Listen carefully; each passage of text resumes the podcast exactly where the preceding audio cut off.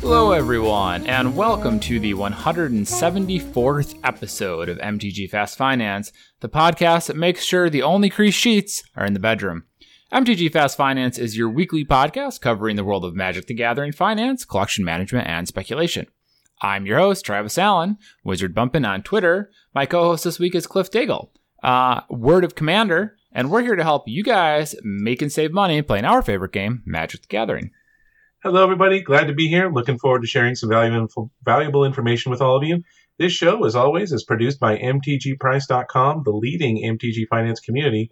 Sign up today at MTGPrice.com to manage your collection, track your specs, chat on the super awesome Discord, and read articles by some of the best financial minds in the hobby. Cliff, I feel like you haven't listened to the ep- episodes recently because now we do a little patter between or before you jump into all that. This Oh, really? pat- this is our pattern moment. So I do things like ask you how's you know LA, how's the weather out there. Well, I visited LA. I come back to find a indeed crinkled sheet that's uh, got two messed up edges and a big crease on the whole top row of cards. So uh, their apology gift uh, got trampled in the mail. I don't know. Angry elephants. There are Uh, a lot of people reporting those issues. It is not just you.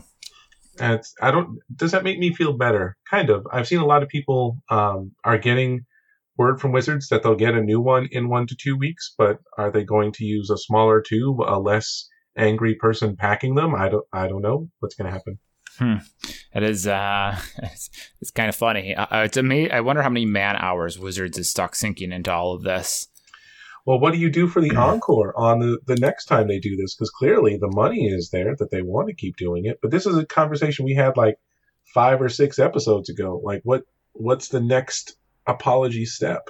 I've screwed up more than a few times. Like, how how would you make it better with your wife if you kept doing the same dumb thing over and over again?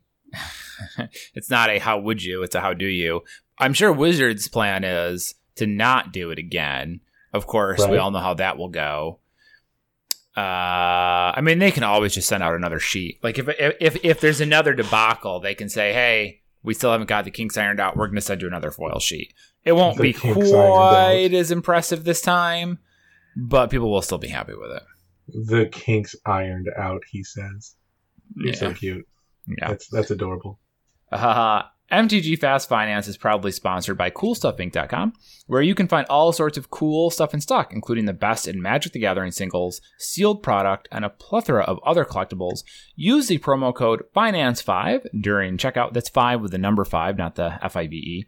Finance number 5 during checkout at CoolStuffInc.com to save 5% off your order and support this podcast. Cliff, what is on our agenda this week? We have our usual delightful four segments. First off, we've got some top movers, and there's some hilarious ones in there, given that uh, M20 spoilers are coming in hot and heavy. We've got uh, our picks of the week. Uh, you and I have some uh, really great things, really great places to park some value.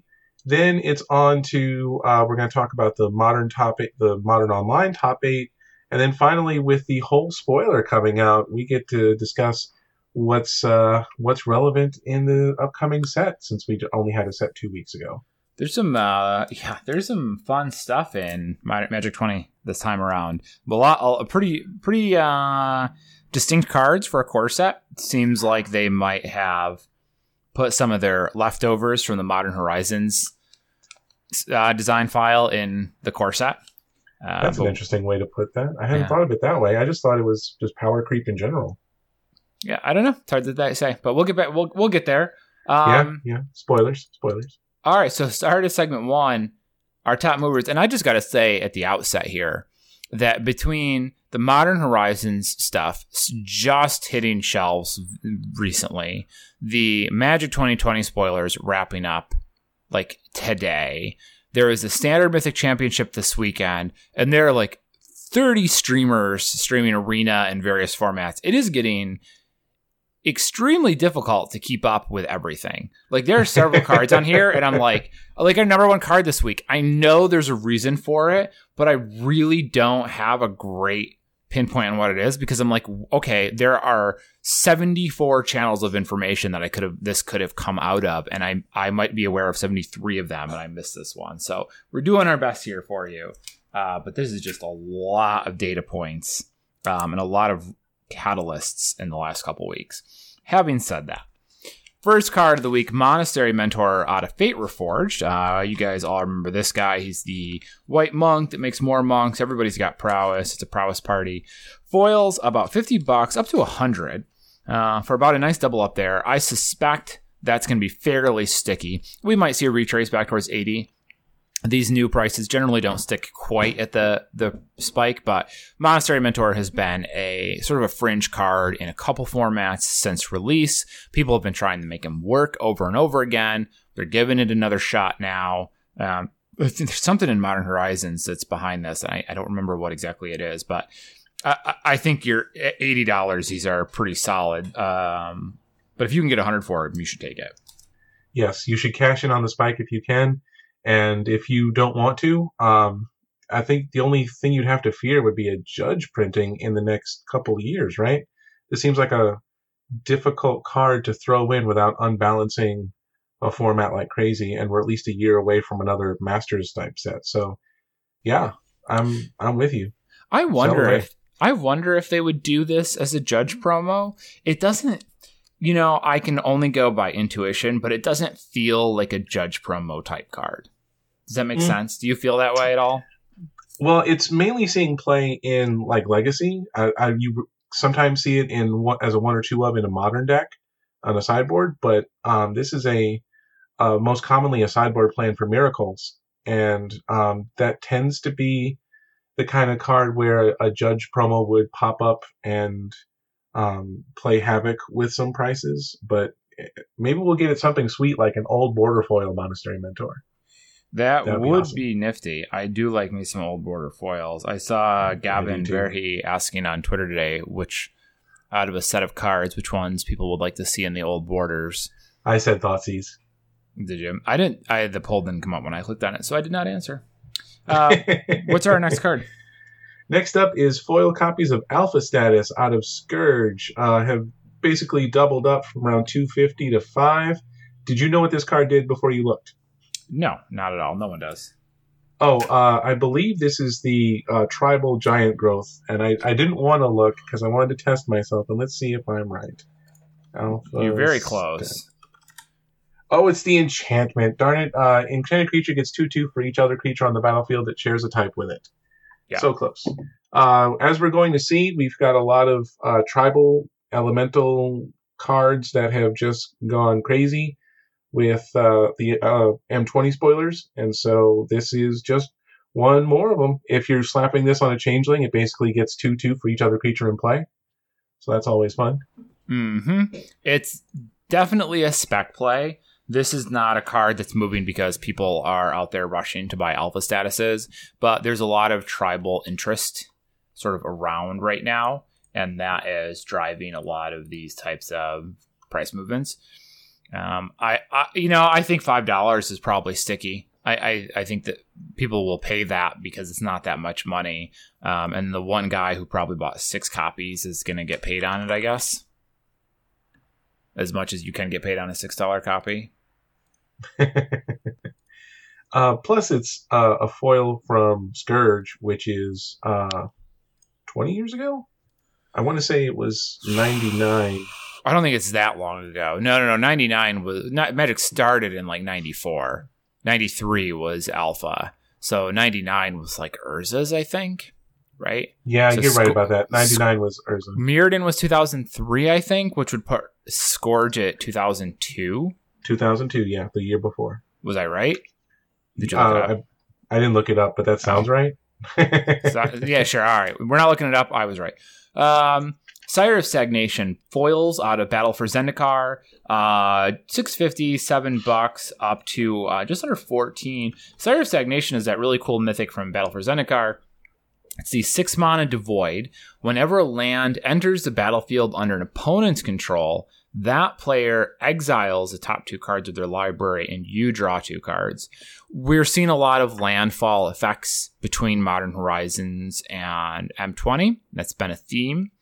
And this appears to be a little bit of a pushback in the opposite direction. People are like, okay, well, if you're all going to play all these effects that put all these lands onto the battlefield, I am going to try and capitalize on that. That's my read on this. I'm like, there's no, there's no way people are grabbing this for modern. It's way too slow to punish people in modern for playing those types of strategies. So this is just, I think, people uh, going in this direction for for EDH. This is this will get you. I mean, like this is a fun looking card. It stops them from playing more lands. But honestly, they'll just kill the creature and move on. I've I've tried to make this work and had no luck in Commander. So uh, more power to those of you who are trying.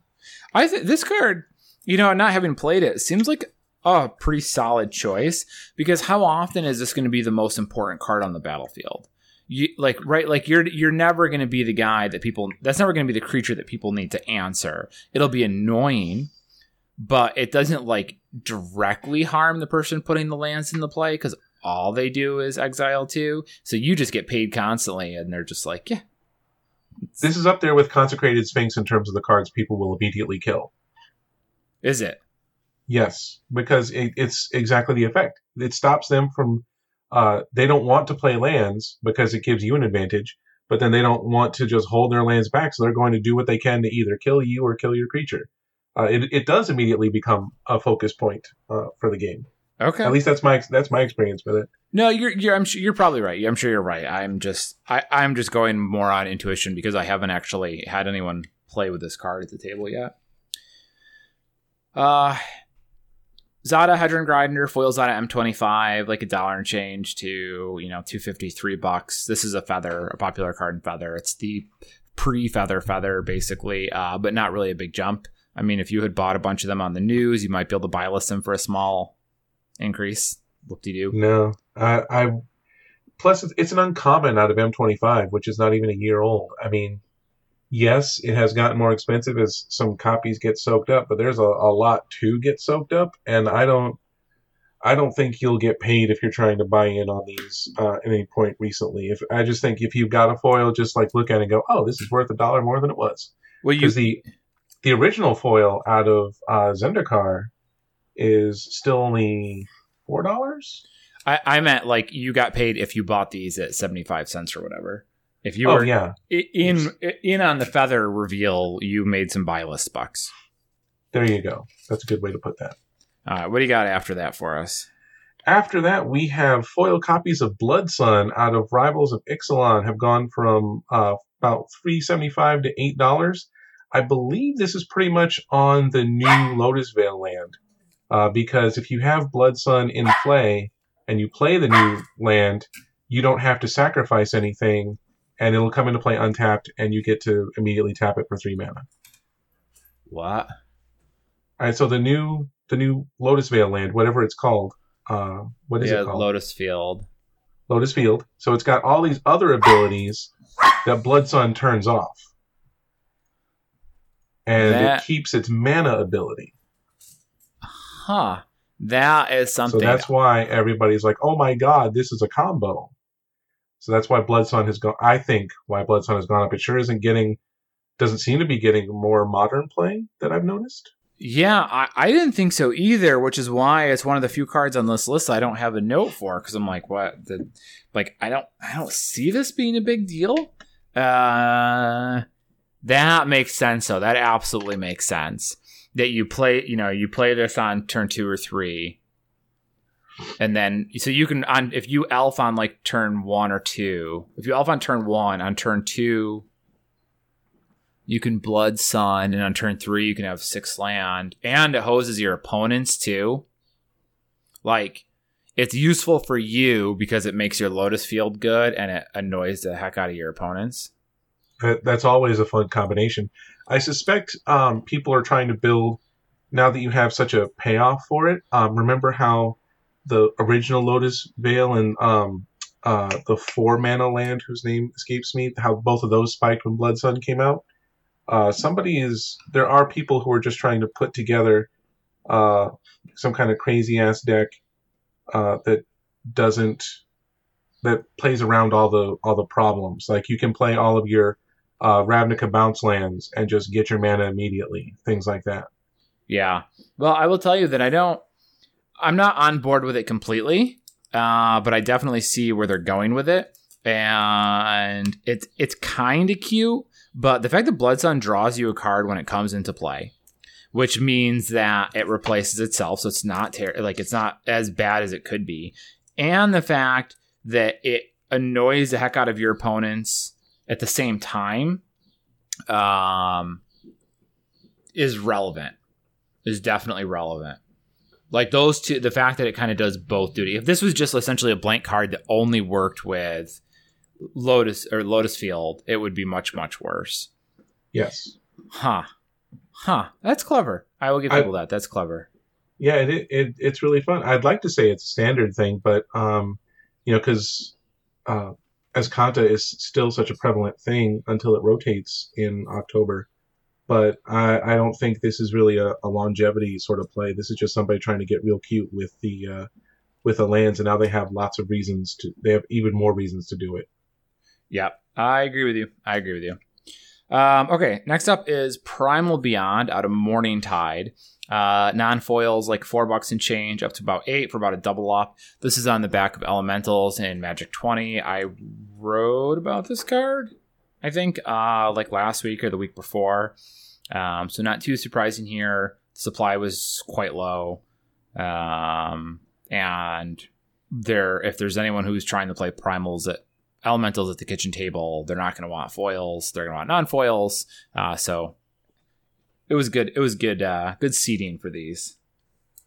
Yeah, I I actually think the non-foils probably have higher to go, considering how long ago Lorwyn was, and how a certain amount of them have already been soaked up by other elemental decks. Somebody wanted to build their Horde of Notions deck and everything. Yeah. So I would not be surprised to see this grow a little further. Uh, yeah, yeah. It, it- at the very least, I think it'll hang at the eight. I think the eight's probably a pretty sticky price. I'm with you on that. Uh, okay, then there is this. This one I really like because I, I I noticed this right away. Um, I didn't I didn't buy any, but I did I did spot it was uh, overgrowth. Um, so we're looking at the foil 10th edition copies specifically. Uh, about six dollars and six bucks up to 13 14 dollars overgrowth is a land enchantment uh, for three mana and whenever the enchanted land is tapped its controller adds green green now why this card specifically well because a uh, lotus field which is hexproof which means you get to put your land enchantments on it but your opponents Oh.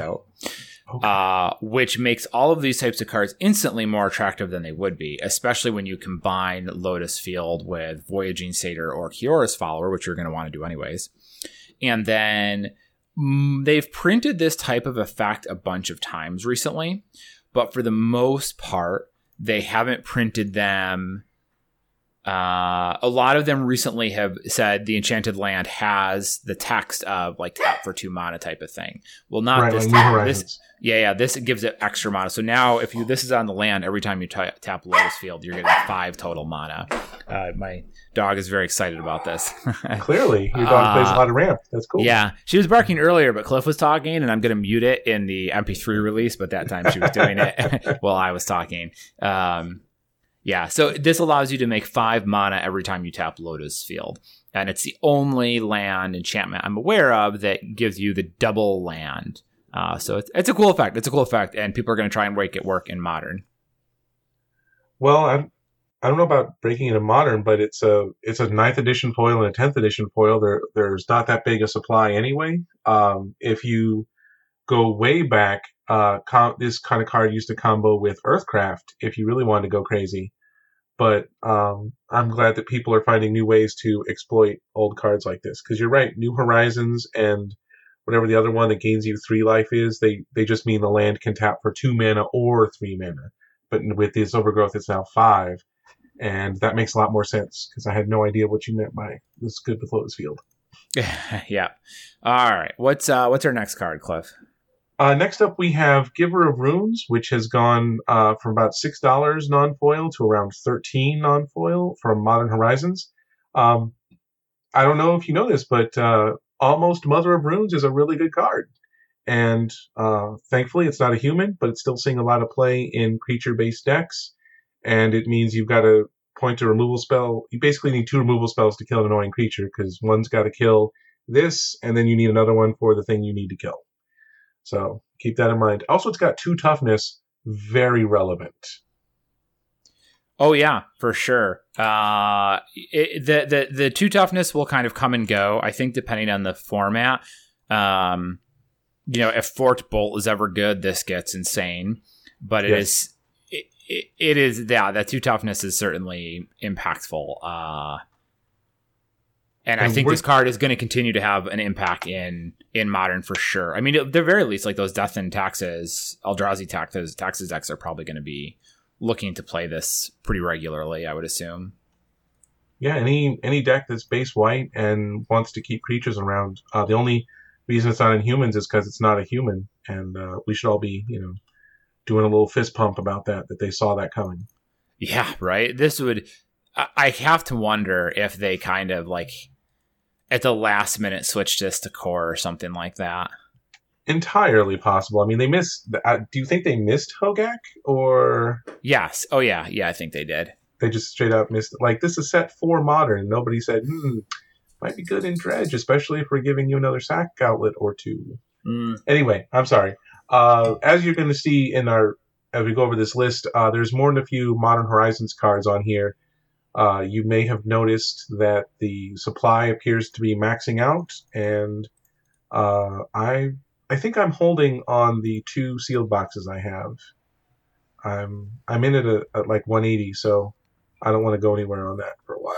Yeah, that's that's right about where they are right now. I have been hemming and hawing about what to do with mine. At the moment, I'm leaving them. Um, I was going to get in my house. I was just okay. gonna, I was gonna just kind of let the first wave kind of go through and go from there. I don't, I'm not really eager to sit on these forever, especially because I know that half the reason Wizards printed this is that it gives them a nice bulk of cards to kind of keep reprinting over the next couple of years. So they are going to target cards in Modern Horizons fairly aggressively with reprints, I suspect. Uh, so you can't expect this to be like a $900 box in four years because they're going to keep printing the best stuff in it.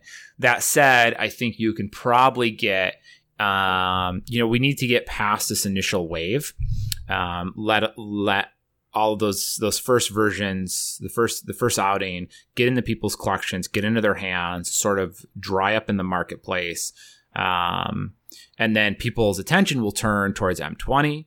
And then in the fall, it'll turn to whatever it's new Theros or, or the new Lorwyn, whatever we're going to. So I'm guessing that this fall is probably where Modern Horizon starts to get boxes start to get good because people have stopped buying it. Their attention is elsewhere, and those boxes can really start to creep up. That's my guess. I'm sure James will have a lot of opinions about that too. Excuse me. Uh, yeah, that seems that seems about right. Um, I do think they'll be more expensive, especially as cards from Modern Horizons have a chance to shine, and uh, they become more popular commander inclusions as well. So I'm, I I think I'm a I'm a hold for a while too. I'm not sure how long. I I don't know how often they're going to slide Modern Horizons reprints in on us, but that's that's the biggest risk that I'm taking. You're right about that too. Well, you know, some of them they could sneak into modern. Like some of these are, I'm sorry, standard. Some of them they could print in standard. Not all of them, but like a couple of them. And I'm sure they might stick one or two in commander decks. And, you know, if they do modern horizons next year, they might stick uh five or six in there. So they've got they've got a couple places where if they want to include them, they can. All right. They could they could do like intro decks or maybe not intro decks, but like planeswalker decks where they did that and um, where, or know, they, uh, they toss one again. Each. Yeah, event decks. There's a lot of options for them if that's where the direction they want to go. All right. Uh, next up on our list is Time Sifter, the uh, Mirrodin foils, which, uh, if you've never played against a Time Sifter deck, you're living the good life. Uh, it, they have gone from about 13 to around 30. Uh, this is the artifact for, uh, what is it, 5 mana, 6? Uh, 5 mana that uh, everybody reveals the top cards of their library at the beginning of each upkeep, and whoever's got the highest converted mana cost takes the next turn. It's one of the cards that you build around and you make stupid, and uh, I'm surprised it's still legal in Commander because it just ends up with somebody taking a bunch of turns in a row and all kinds of wild shenanigans. There's a lot of good artifact stuff in M20, plus uh, maybe people are still going crazy on Urza. Like everything artifact is new again with Urza. Mhm. So, you know, there's you you pick your reasons why this is good, but basically it's a, a Mirrodin foil from 2002 that has never been reprinted. They, there's some combo with this that just got that just got printed. I don't Oh, remember really? which one it Okay. is. It's but something just made it more interesting looking. And Oh, I, I'm boy. sorry that I don't remember what it is. But there's one of these M20 cards or Horizons cards or something caught people's attention, and they're like, "Oh yeah, that's how that works." Well, what Um, everyone should do is come on the Discord and yell at us what it is. yeah, so so that that's out there. I, I I'm aware that people are going to be shooting for that. Uh, but I think it's probably just like an- a cute EDH thing or a modern thing. I mean, this thing is still what is it, five mana, right? Like it's not it's not cheap to put into play, so it's it's not really going to be any different than any of the other stupid combos you can do. Um, you know, it's it's still going to be worse than just uh, playing Karn and then putting Mycosynth Lattice in the play. Like that's still going to be a better choice. Um, after that, after Time Sifter, we've got Bloodbond March. Man, I feel bad. I, this is a foil out of Ravnica, a dollar and change to like four bucks. Do you know of somebody having played Bloodbond March somewhere? Someone Nope, cast I- this card? I've been trying to find it and I can't find it. All right, so I think this is just an a- an aberration of data. I don't think this is meaningful. Um, after that is Horde of Notions out of uh, Modern Masters, but there's uh, two versions. There's this and Lorwyn copies, and I think the um, non foils and foils probably bumped up. But the foils from Modern Masters jumped from like nine to twenty, so a pretty good jump. There's uh, there's mod elementals and M20. It's one of the themes. We know that's coming. Um, so people are going to be building Horde of Notions commander decks. Uh, the only other raw option really is Morophon. I'm not clear which one would be better. Horde of Notions is pretty pretty sick though, and I'll mention it now. has a has a Hmm? much better ability. Like you get to replay your stuff. Yeah, I mean, I agree that is solid. The only the only thing I imagine the problem there being is that it's four mana, five mana to put the creature back in the play. So it's sort of like, is that the best thing to be doing with your mana? Uh, I don't know. I don't know. I mean, but fair, fair point. I mean, all Morophon does is make stuff cheap and make them bigger, so you've got that going for you. yeah, I think that I have a I have a feeling the ma- making them cheaper is more appealing than the paying five mana to put a you know a two three back from your graveyard into play. But I don't know. I think that I do think the elemental wave is going to be real short lived because it's just not that exciting of a tribe. And while we're on the topic, uh, incandescent soulstoke out of Lorwyn foils like six bucks to fourteen, same deal. Um, makes mana for el- for elementals, right? Pumps them, whatever. I don't. I, I this I would sell this stuff as really quickly because I don't think any of it has any strong legs. Agreed.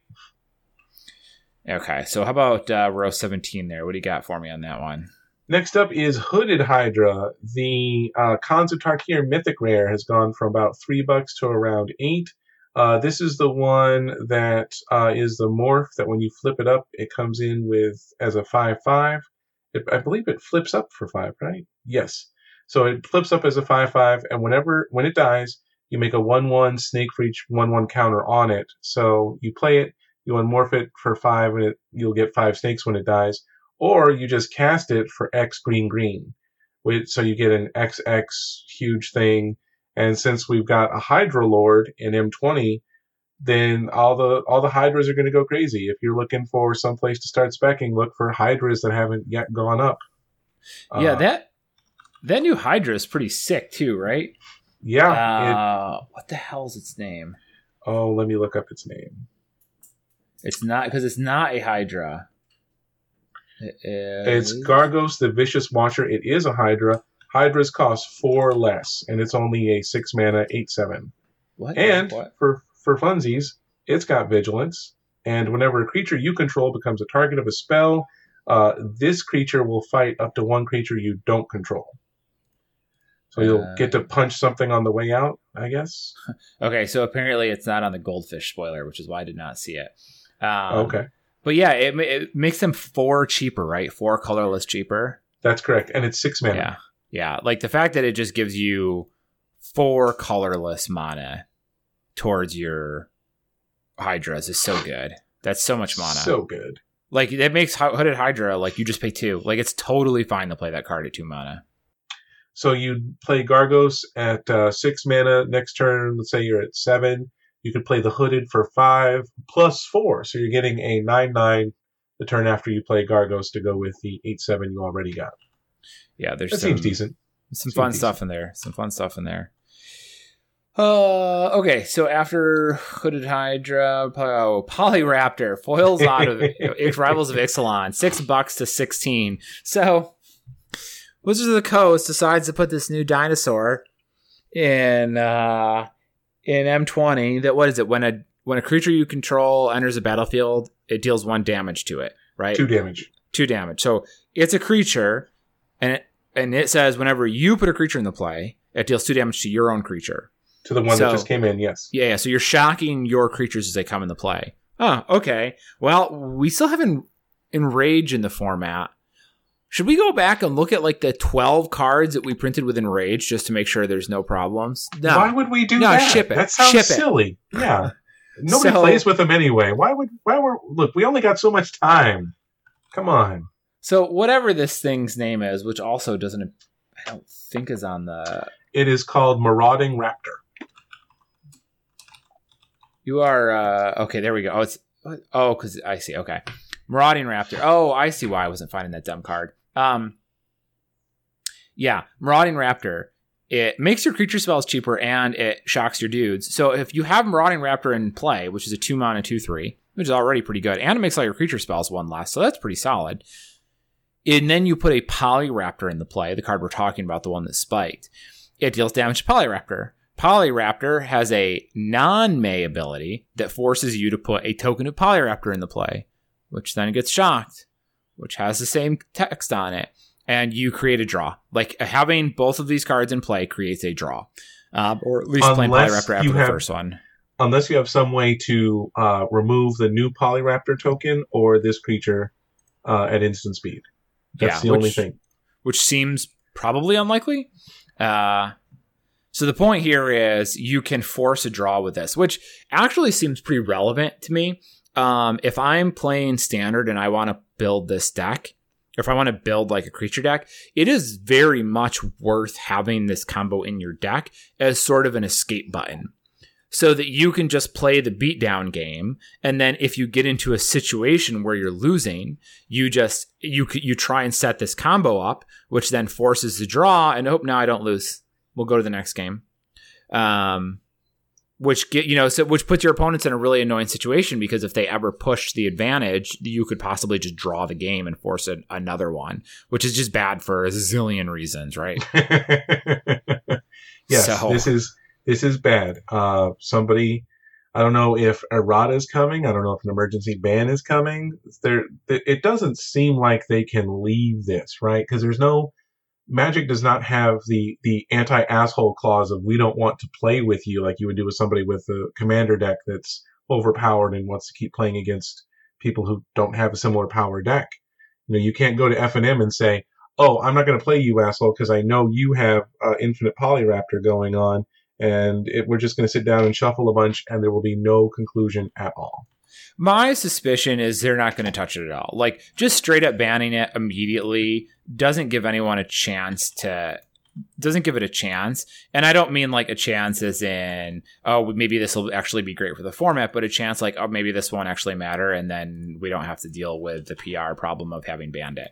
Uh, I think that they'll just leave it. Remember, they left uh, Felidar Guardian and um, Saheeli. Saheeli in the format for a while. In fact, they put out a ban announcement for those cards, or for and didn't ban either of them. And then it was only after people got really pissed that they went back and said, "Oh, okay, we'll do a second ban three days later and include it." So they're right. pretty willing Oh to, yeah to, to to let that stuff drag on um so i think they're just gonna leave it And if it becomes a problem, they'll address it. But it's only for the summer because then Ixalan rotates. So it's not even like they have to deal with it for that long. And if it was, if this won you the game, it would be a problem.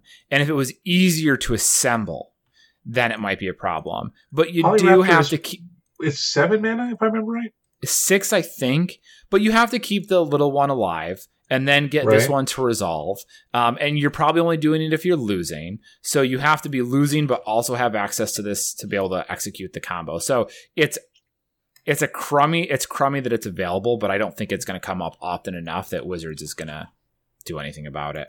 Well, it's eight mana, so I guess Eight, seven mana okay. after you, you got the, the other creature in play. I'm sure. Let let's find out if you're right. Um, I am just really not sure. Like, what the hell? I I don't know. Um, just what the hell? To, There's to, no. to, it, to me, it feels much more of a embarrassment that they let it in rather than it is going to be a problem. yes, I'm. I'm just wondering how it got past people. Listen, that was like 14 cards with Enrage. That would take so long to read. yes, you are. You are right about that. All right, what's uh what's next on her list here, Cliff?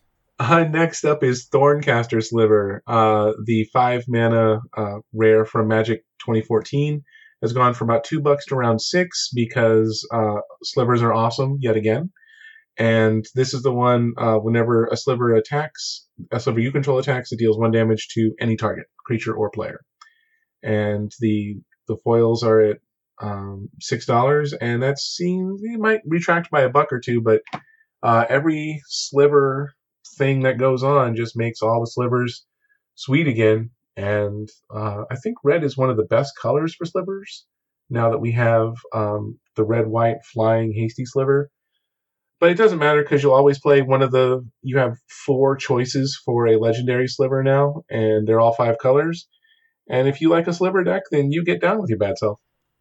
You have even more than that right now with Morophon, which is actually a really solid. Oh my Jesus! Are we gonna go through this every single time? Like now we have to say there's only one f- five color legend except for Morophon.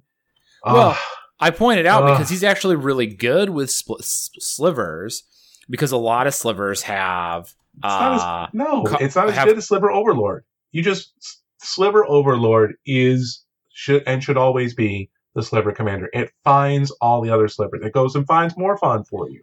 My thought was just the well, that's true. I didn't say it was better than the other ones. He seems like a, a reasonably legitimate choice because you can build a deck with slivers who have virtually no colorless mana in their mana costs. All right, I'll give you that one. That's my That's true. thought, and then you can end up with a situation where you're like, "Wow, okay, so like I can just play my entire deck at once." That sounds fun. I'll give you that.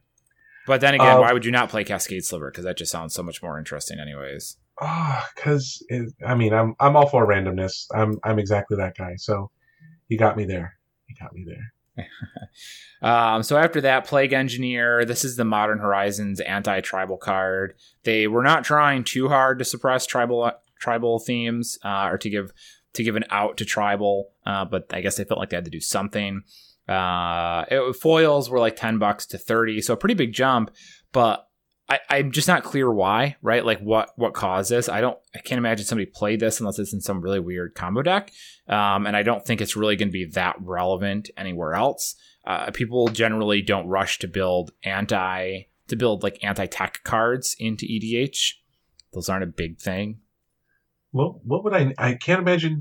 My first thought is sapperlings. Like I'd always want to name sapperlings, but I guess I could name uh, soldier tokens or something. It seems like an anti-token measure, but you can do better. And uh, I did have my eye on this as something I thought was undercosted at ten, but at thirty, I want no part of it. It's not legendary, so you can play multiples, and it's not really good against humans because they're going to lay down a reflector mage and then they're going to play their hierarch and then play the Thalia's lieutenant, and then you're just going to look at your plague engineer and feel really dumb that you paid thirty dollars for this card. You're playing it in modern. You sided it in, and it is going to do squat.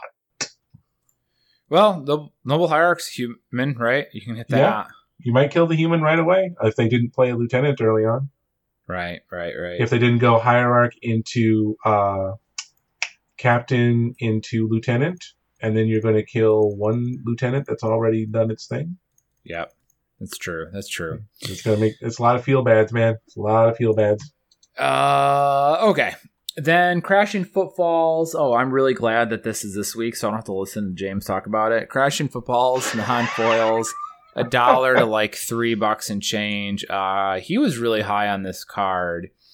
Um, during our M20 review, both Dan Fournier and I were more lukewarm on it. And I want to stress that I did never said it was like bad. I just said it was fine. I thought it was a fine, like middle of the road type card. You would see maybe some John. You'd see it with Bloodbraid Elf. You might see it with Ancestral Vision, or uh, I'm sorry, As Foretold, and those types of things. But I didn't think it was going to re- revolutionize the format. And given that there are like seven Modern Horizons cards on here, it seems it's not like it's the only one from the set to jump. But it has done pretty well. And if you jumped in with um, with James, I think he paid, I don't know, 75 cents or a dollar, you're in pretty good shape. Buy lists. Uh, I mean, if we're talking about three bucks, 350 for copies, I think buy lists are likely in the dollar fifty to two dollar range. Which is pretty solid. So uh, you can hang on to these if you are a true believer. There's a lot of competition in this set. I don't know if I'm eager to hang on too long. Um, but you know, if you can buy list for two bucks and then get a bonus on top of that, or even get two dollars with the bonus, I think that's probably a pretty good out. I'd have to say so. If you if you made the effort to get in at the seventy five cents, you're even if it does grow again, um, you can take your profit and move on. You know, let somebody else endeavor for that last ten or twenty percent. Uh, if you got in cheap, go ahead and get out uh, with our blessing. And if you are thinking about getting in, uh, you can still get some like nearly two buck copies on eBay. It looks like. Okay, so you're not priced out if you want to go that route. Yeah. Plus, we're still opening it, so uh, keep that in mind too. Um, will you uh, rate your surprise level if at Christmas time this is a seven fifty card, seven dollars fifty cents? Um, surprised enough that I will be refusing to come on the show. He'll be that insufferable. Fair. No, I, I, I just, I, I, I don't know. It, it would, it would surprise me. I just, I can't see a world where modern, where this, where I don't know what modern looks like that this card is that good. I mean, like Modern Horizons as the in price index would have to be like six hundred dollars for this card to be seven bucks. That's also a very good point. Uh, all right, what's after that? After that, we have Mercy Killing from Shadowmoor. The foils have gone from about two bucks to nearly ten. Uh, I don't know why. I haven't. I didn't see a new deck with it. Uh, if somebody was streaming with it and made sacrificing a creature to make a bunch of other things look good, is it good with Hogaak? Is that what's going on? I, I don't. That doesn't seem like a stretch too. I mean, you're going to get eight more creatures, and you can immediately convoke it back. Uh oh, God, is that the idea?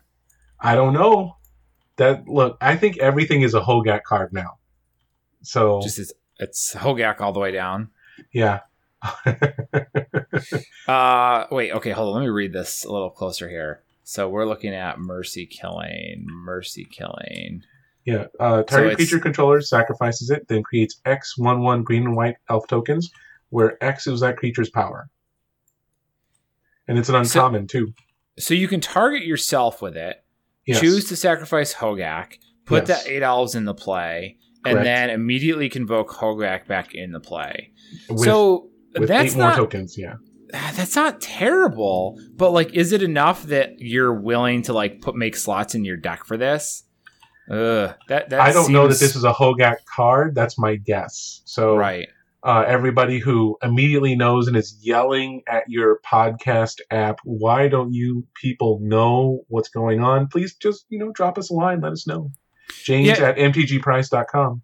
Yeah. It, it's also a Shadowmoor foil. So, like, it could have just been a strong breeze move to the price. So let's not think too hard True. on it.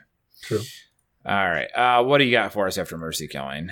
Next up, uh, Lightning Skelemental. Foils for this Modern Horizons rare have gone from a little under 5 to $22.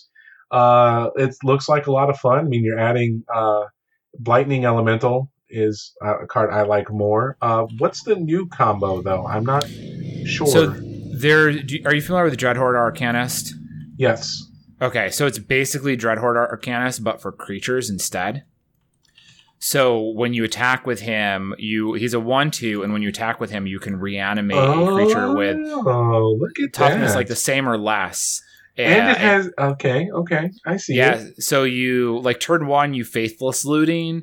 Turn two, you play that guy, and he's got haste, right? So you attack with him, It's got haste. which then immediately reanimates the ske- lightning skelemental you put into the graveyard. So now you're attacking with this guy and lightning skelemental, and it doesn't exile the lightning skelemental oh either, oh if I believe. So you can keep doing it. It doesn't exile it. What the hell? And then like turn three, you can, you know, if somehow your creatures are still alive, you can, I don't know, choose to make them discard any possible card that could answer your nonsense and then just keep doing it. Oh my lord! This is uh, why does it not? Never mind. I'm I'm tired of asking like the whys. Uh, it doesn't do any good. But uh, yeah, foils. I don't think foils will hold at this price. Uh, this feels like a fifteen-ish foil, maybe ten. But uh, the the newness is giving it a real bump, and I would get out pretty hard at this price. It does feel like we don't have a. We're not exactly sure where the modern Horizons foils are going to land at the moment, um, and I agree that you know twenty some odd dollars is is pretty ambitious, but I, I wouldn't be surprised to see them at like eight to ten is my gut, my, you know my my gut feeling, and that's if it's only like a fringe player. If it ends up being the real deal, uh, then we could get to twenty. Like uh, if we start seeing this as a, a four of in in Jund decks like Blightning was once upon a time, then uh, uh, well standard Jund, not modern Jund. So well, we'll see. The the real tech here is going to be playing this with uh what is that card? Oh god, I should look this up. The Grixis one. The Grixis Sedraxis Specter, right? That's a 3 2. When it damages a player, they discard a card and it has Unearth for two. So you like play that. And I remember reading an article by Flores a million years ago where he's like, this is basically another Blightning because you pay three for it. They use a lightning bolt to kill it so they don't get hit by it which means they're down a card, and so are you. And then you unearth it and attack, and you get through for your three damage, and they discard the card, then it's gone. So you took the lightning bolt plus one additional card out of their hand. You did three damage to them, uh, and you did it for five mana instead of three mana. So it's like essentially another Blightning. So if Blightning was ever good, like you have that Blightning, you have this card which is Blightning, you have actual Blightning. You got a lot of options if that's the road you want to take. Now, if you really want to get crazy, um, a friend of mine used to have a, a Sandstalker deck with Teferi's Veil, which is an enchantment where af- at the end of combat, a creature phases out. So Uh-huh. it'll it'll deal its damage if it's not blocked, and then if it, if they don't, it'll just like phase out and then come back for the next turn. But they're never going to put Teferi's Veil into modern. Uh, you know what? Let's never say never. Let's never say never. uh, what's next on the list, Travis? Um, then it's Clash of Realities, uh, which yeah, it, no one knew what uh, alpha status was, and they sure as hell doesn't, don't know what Clash of Realities is. So foils, it's from Betrayers of Kamigawa. Foils are a dollar and change to nine bucks. So this is a four mana enchantment that says when spirits come into play, uh, they deal three damage to a non-spirit creature. Uh, and all non-spirits have when they come into play they do three damage to a spirit.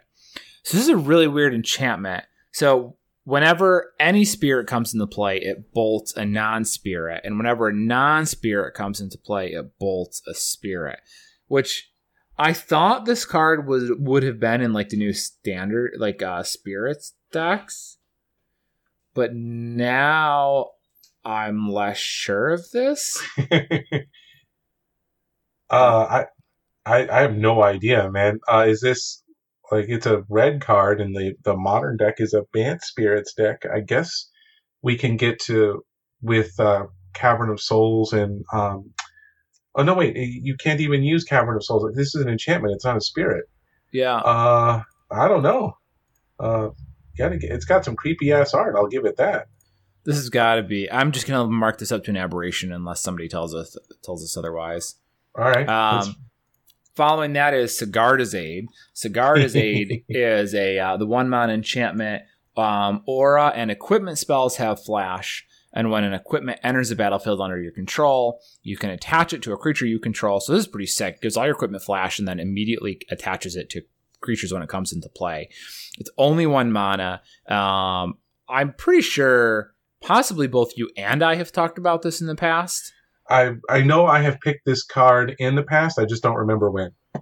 Okay. And I got to go look through my boxes and see because if uh, you know it, this is the spike and uh, it's time to move out. I wonder if I have any of these. I feel like I don't, but I don't know. But I mean, it's an Eldritch Moon fo- foil. Uh, it was only a matter of time before this jumped. So it's, it's got a couple years on it. I think that uh, if you have them, now is the time to be selling them. They might climb a little bit, but I'm not too eager about that. No, I'm I'm gonna get out. I mean, you're what are you hoping for? Fifteen? Uh, this is also a card that screams out reprint me in the next equipment themed commander deck. Yeah. So um, I'm I'm not gonna be holding any as soon as I get a chance to go through my stuff. I think I bought three for about two dollars each two years ago. That appears to be the extent of my collection. I'm have to dig them out. I believe I picked it somewhere around the end of uh, Eldritch Moon. I was like, this is a card that eventually is going to get broken. And here we are. It doesn't. It doesn't have to be. It doesn't even have to be broken. It's just good. It's just useful. If you want to play equipment, it's hard to come up with. I mean, the biggest problem with equipment for me is the for me for me personally. I don't know what your problem with it. The the, the biggest problem with equipment is you have to pay to equip the damn thing. Like the fr- upfront cost always feels fair, and then you're like, I have to pay for this again, and this just gets rid of that, which Yeah. uh, which is pretty nuts. Uh, Um, people are trying real hard to make this the turn that you're going to have a Selesnya infect now, so that you can turn one Glistener Elf, turn two, uh, you can play Sigarda's Aid, and then lay down the new hammer, and just uh, dome somebody up with infect. Congratulations, good game. You thought your kinda funny. deck was fast enough, and it's not. That's kind of funny. Uh, Infect has definitely gotten some new tools, and I don't know. I, I'm like reluctant to think that any of them are good enough, but uh, maybe. I'm starting to wonder. Starting to wonder. Well, we get to find out the fun way. Yep. All right. What do we got? Uh, what do we got following that? Next up, we has we have uh, Fertilid. The foils from Battlebond have gone from a dollar to around six. Um, it's a super popular card. It's good in um, counters decks. It's good in ramp decks. Um, this is only the second foil, and uh, it's also an elemental, so it's got all these synergies coming together at once. Uh, it has been picked before. I think you did a while ago. It sounds familiar. But uh, yeah, if you've got them, I I would be selling these too. These were always commons, right? I don't think these have ever even been uncommon. Uh, yes, I believe that is correct. I don't think they were ever uh, uncommons. They Uh, they are. were they were uncommon in Battlebond, but they've only been foil in Morningtide, uh, which is the last one of the whole uh, Lorwyn block, and now Battlebond. So two relatively small sets, and even being a common in one and uncommon in other, the foils are not that easy to find. Yeah. Okay. So this is this was only a matter of time. I mean, it's just it's so good in EDH. How could you not, right? It's pretty fun, especially you got stuff that's adding extra counters.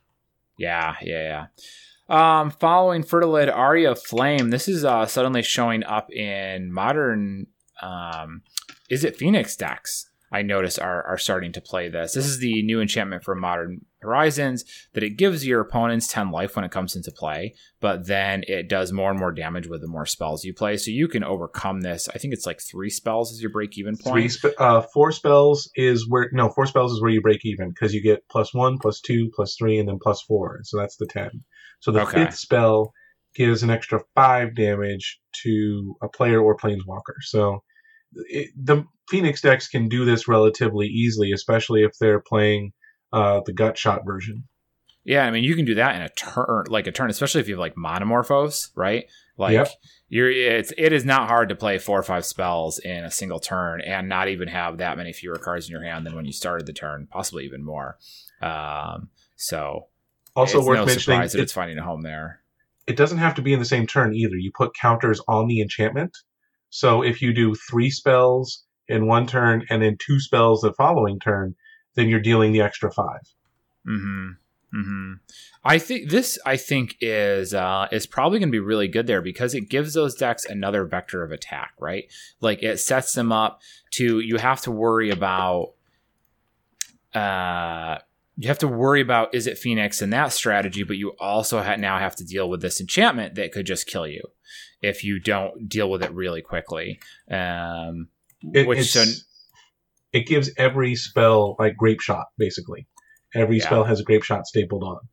So it's a it's a little slow, I think, in some regards, but it gives the deck inevitability that it otherwise is generally lacking. Or Mm. should I say, it gives you another vector of attack that is going to make your opponents annoyed trying to deal with it. I like I like annoying my opponents. It's true. That's, there you go. This is the card for you. Um, Yixlid Jailer fo- uh, non foils out of Future Sight, uh, like 50 cents to 5 bucks, only in Future Sight, if I recall correctly. And this is uh, Hogaak. Um, Hate Bear. It is a 2 mana creature. Creatures in graveyards lose all abilities. So get out of here, Hogaak. Yep. Uh, an uncommon in Future Sight had some kind of weird gateway promo. Um, is showing up in my search, but I can't find any specifics. Oh, this it. might have been like the European thing or something like that. something like that. Anyhow, um, you know, Future Sight uncommons, not that many of them running around, and uh, if you go into whatever you have that uh, any old boxes and dig out some uncommon versions, uh, cash them in. Uh, do you think Hogaak gets banned? I think Bridge from Below does. That's my guess. Oh, really? You think you're going to go that way? Yeah. I think I don't think they want to get rid of either of the new cards they just introduced to the format. I think they would rather go after Bridge from Below, which is in every problematic deck. And um by that that you basically get to go back and say, okay, Bridge from Below has been a part of it. Every time Dredge has been a problem, this card has been in it. Uh, you guys have had your time to enjoy Bridge from Below. We want to give the new cards some room to breathe. So we're going to get rid of Bridge and let those exist for a little while. Okay, that's that's pretty logical. I like that. I like that. Because Um, otherwise, they have to ban a card, ban cards that they just put into the format, and they're not going to be eager to do that. Well, I mean, I, I like having Phyrexian Altar in. No, wait, not Phyrexian Altar. Um, no, it was Phyrexian. The, the Mill Altar, right? Uh, oh, now you got me confused. Phyrexian Altar adds the mana. Yeah, This Altar one- Dementia. Altar Dementia. Thank you. Um, I like having that in there so that you can instantly win when you make infinite creatures in some way. Um, but Banning Bridge probably does get there. I, I I like that. We'll see if you're right. I would not bet against that at all. All right, so our last card of the week, Cliff. Uh, what do you got? Last one, uh, drum roll please. Zendikar's Roil. Uh, this was a rare, right? Uncommon. It was uncommon. That's right. Uh, so it's a five mana enchantment out of uh, Magic Origins. So it was. It started out about two bucks, and it is somehow listing at forty dollars. Uh, it has landfall. Uh, put a two-two elemental into play, right? uh, yes, I believe so. Yes, Yeah. So it's I refuse good- to look. it's good with all the elemental stuff we've got going on. Uh, this is probably not a real price. If you can get uh, a lot of money for your foil copies of Zendikar's Roil, cash them in. Just go for it. Don't feel bad at all. Take your money, do something nice with it, buy a nice dinner, whatever. Yeah, it does. It makes it makes uh, two two elementals noteworthy uh, on landfall. So it's I mean it's fine. I actually I used to play it in my Gitrog deck um, to try and give all of my land shenanigans sort of a different vector. Right? I didn't really care for it. It was kind of slow. Five mana is a lot of mana to pay for it, and unless this is your win condition, it didn't feel like it was enough.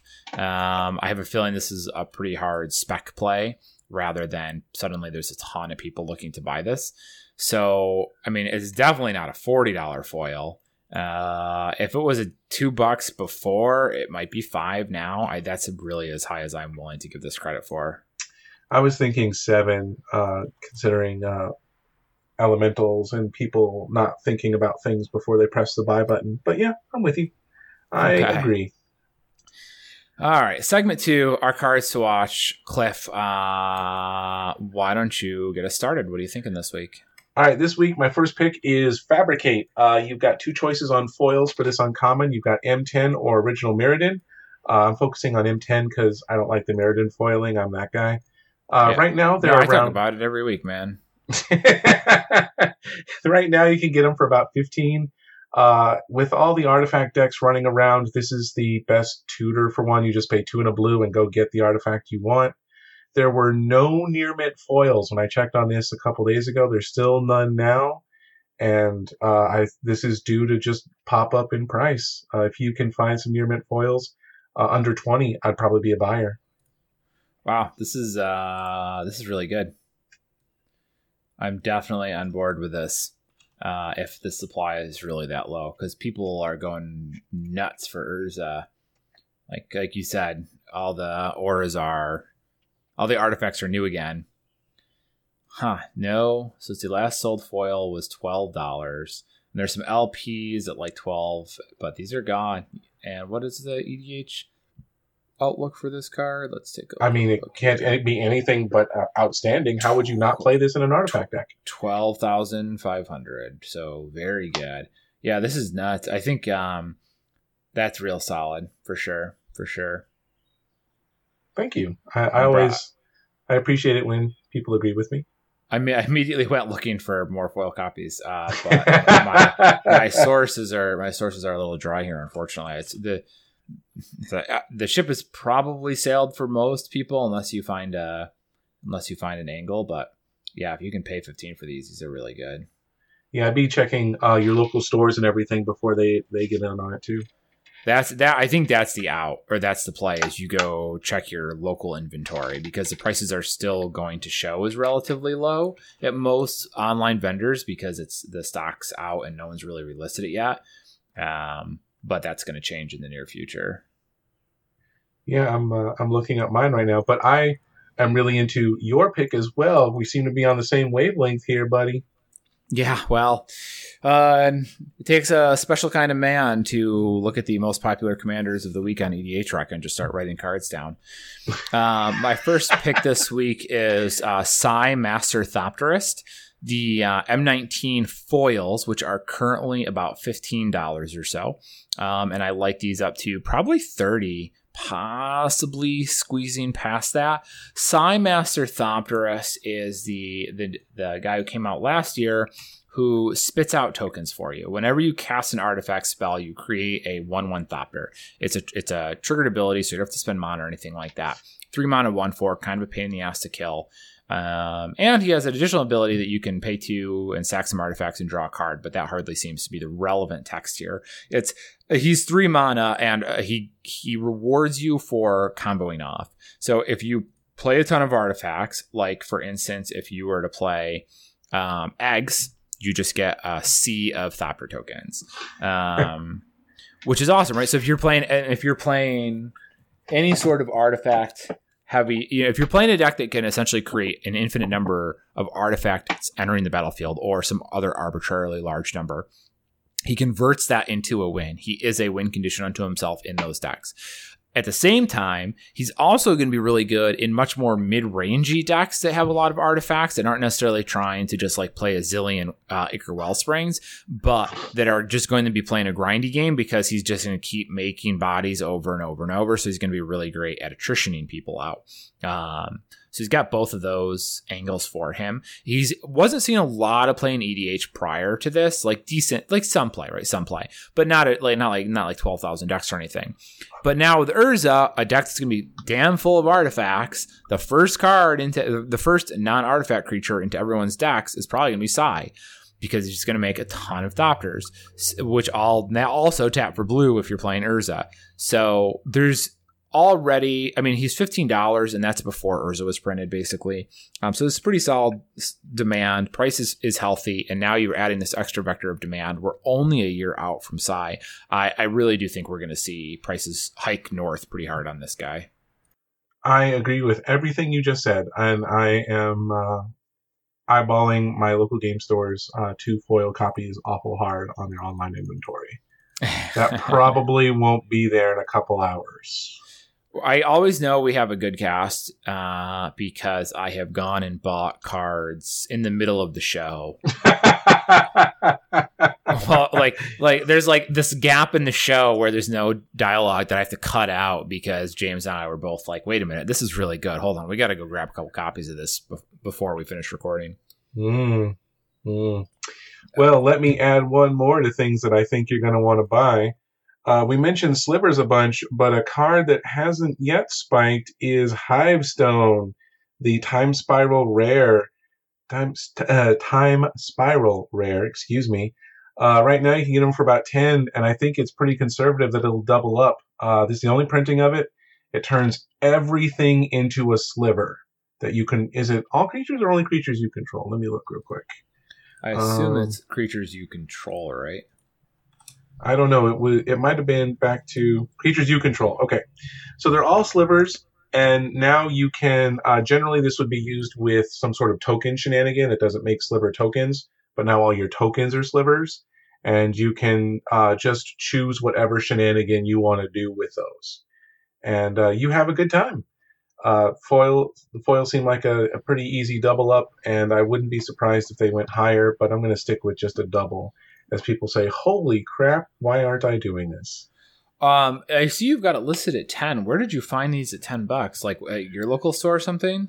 Uh, that was just what I brought up on um, my happy little app. Uh, let's see what TCG's actually is. Uh, well, TCG is pretty much out. They Okay. have two copies, and the cheapest one is fifteen. Oh yeah, they had. I was just looking at the um, the market price. Oh, it's already up to twelve. Uh, let's see. What's the no, what's- no near mint foils? Nope. All right. Well, uh, let's see. I'd be a buyer under fifteen. You see, let's see. Uh, a near mint foil at fifteen, and then another one at eighteen. I don't think I like eighteen, but I do like fifteen. Just not as much as I liked ten. What is it on eBay right now? We're going to cut this part out as you and I go furiously buying. That's not true. I've, I've got no budget to buy until uh, like August.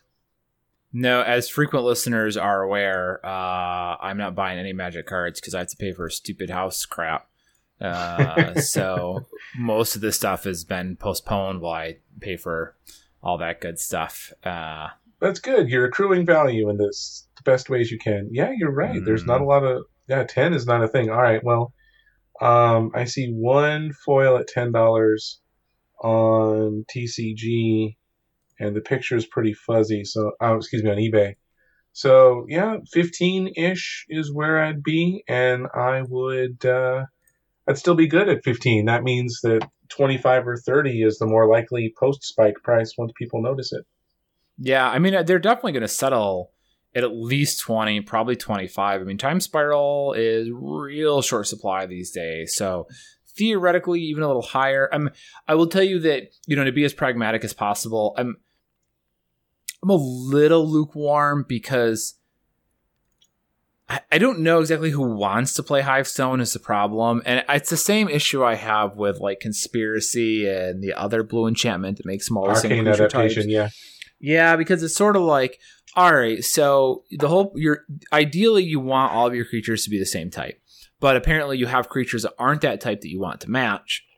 So now you're playing those creatures that aren't that right type, but then you play this card to make them that type. And it just seems like if you draw this card but not those creatures, then you're not doing anything. And if you draw those creatures but not this card, it's not really doing what you want. So you have to draw both in tandem. And then is it is that circumstance are they are those cards worth their weight even in that circumstance?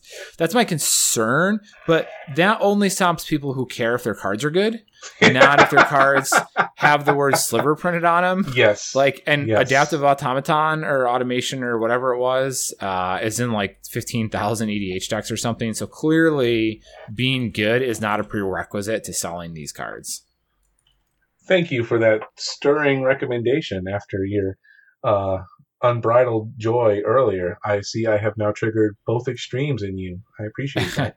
I've said on you know I've definitely said it before that a card doesn't have to be good. People just have to want to play it. Uh, and being good helps, but is not mandatory. So mm, I want that on my on my business card. Being good helps, but isn't mandatory. Yep, That's it's uh, it's That's a good. it's a r- more modern interpretation of the classic "better lucky than good," uh, which I tell my opponents in racquetball every time I make a good shot. Um, all right, my second pick for the week is uh, sticking with with creatures and creature types and all that good stuff. Is one that I know a lot of people out there have discussed before, and I don't care. I'm taking my turn with it. Uh, Helm of the Host. Helm of the Host is currently foils out of Dominaria are about 14 bucks. This card is in 7500 EDH rec lists right now. 7500. Uh, it is more popular than pretty much all of the other cards in the other sets adjacent to Dominaria. So if you look backwards at other sets that came out roughly the same time and forwards from sets that came out roughly the same time, the only set that seems to have any cards anywhere near as popular of Helm of the Host is Ixalan, which had the um, the flip cards like Growing Rites of Itlimoc. Um, those are a little more popular, but Helm of the Host is a standout in popularity. Uh, like I said, foils at 15 right now. Supply is low. There are maybe maybe 20-ish copies below $20 um, and then it jumps up to you know 23 and then they're gone um, so i think that these have proven themselves time and time again to be quite popular i don't see a reprint especially a foil reprint on the horizon anytime soon uh, and given just how many people have picked up this card already i fully expect it to be a 30 plus dollar card possibly this year No, I I agree. This um I think you're right. Everybody has picked this card at some point, and that's because the card's fantastic. And even though it's uh, four to play and five to equip, it doesn't matter because it's awesome. And we have no limit of uh, entering the battlefield uh, triggers that we want to abuse. The legendary creatures aren't legendary anymore. There's just nowhere to go but have fun with this card, and I I agree with you. It's a, a good Ju- pick. just play it with Sigarda's aid and it's problem solved It is. Say that about a lot of things. Well that's Um, true like that hammer that hammer. I mean, you're you're you're hearing hammer time in your head, right? yeah i am now Good, good. That is as it should be. And unfortunately for MC Hammer, I do not have to pay royalties on that, which he so desperately needs. What do you mean? Don't have to pay royalties on it? If I think it in my head, I don't have to pay him for it. Oh, okay. So now that everybody that is listening to this is playing it in their head, then we can move on. Did you did you know that he's like super broke? I all I knew about him is that he's a he turned into a minister. Yeah, he he lost like all of his money. He was in real dire straits, I think. Uh he lived the 90s one hit wonder life pretty hard and never really went anywhere else after it. Uh I want to say he was like parking cars or something at one point. Another one of those sort of lost to the Wow. annals of time type thing. I I always like I'm always mystified by such things. But let's move on to my last pick so we can actually uh, get back to what we need to do. Um, Spyglass. I'm in for foils. The, you can find foils for about ten dollars. Right now, uh, they're only 15 near mint foils on TCG Player. Most of them in the 10 to 12 range. And uh, this card is all over the place in vintage and legacy and somewhat in modern. It's also very popular in the Karn sideboards to go deal with whatever problem you're afraid of or currently dealing with. And uh, it's just seeing too much play in those older formats to stay at $10 for very long. Yeah, this is solid. You're looking at foils at ten. I mean, I you can grab you can grab them on TCG at seven, so that's a pretty solid price. Um, there's not a lot of them at seven, but they're there. Um, I, uh, and- Before I left for LA, I cashed in uh, my last $60 on Card Kingdom for six of these in foil. okay. Uh, yeah, it's pretty solid.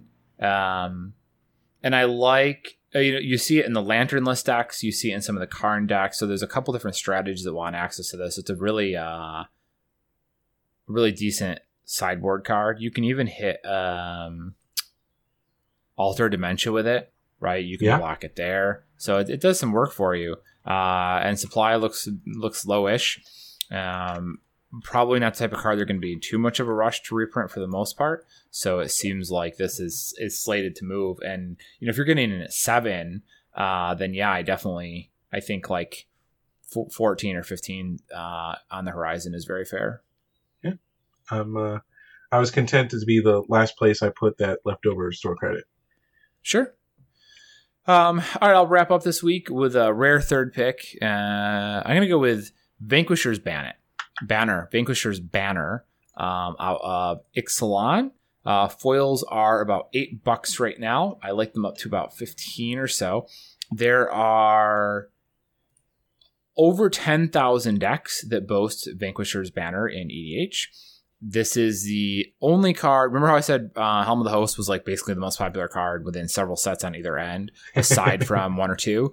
This was w- the only card. This was the most popular card of the cards more popular than Helm of the Host. This was the most popular one that I found um, by by a fairly wide margin. It's obviously absurdly tribal. It's uh you choose a creature type, they get one one, and you draw a card whenever you play one of those creatures. So like just generically good.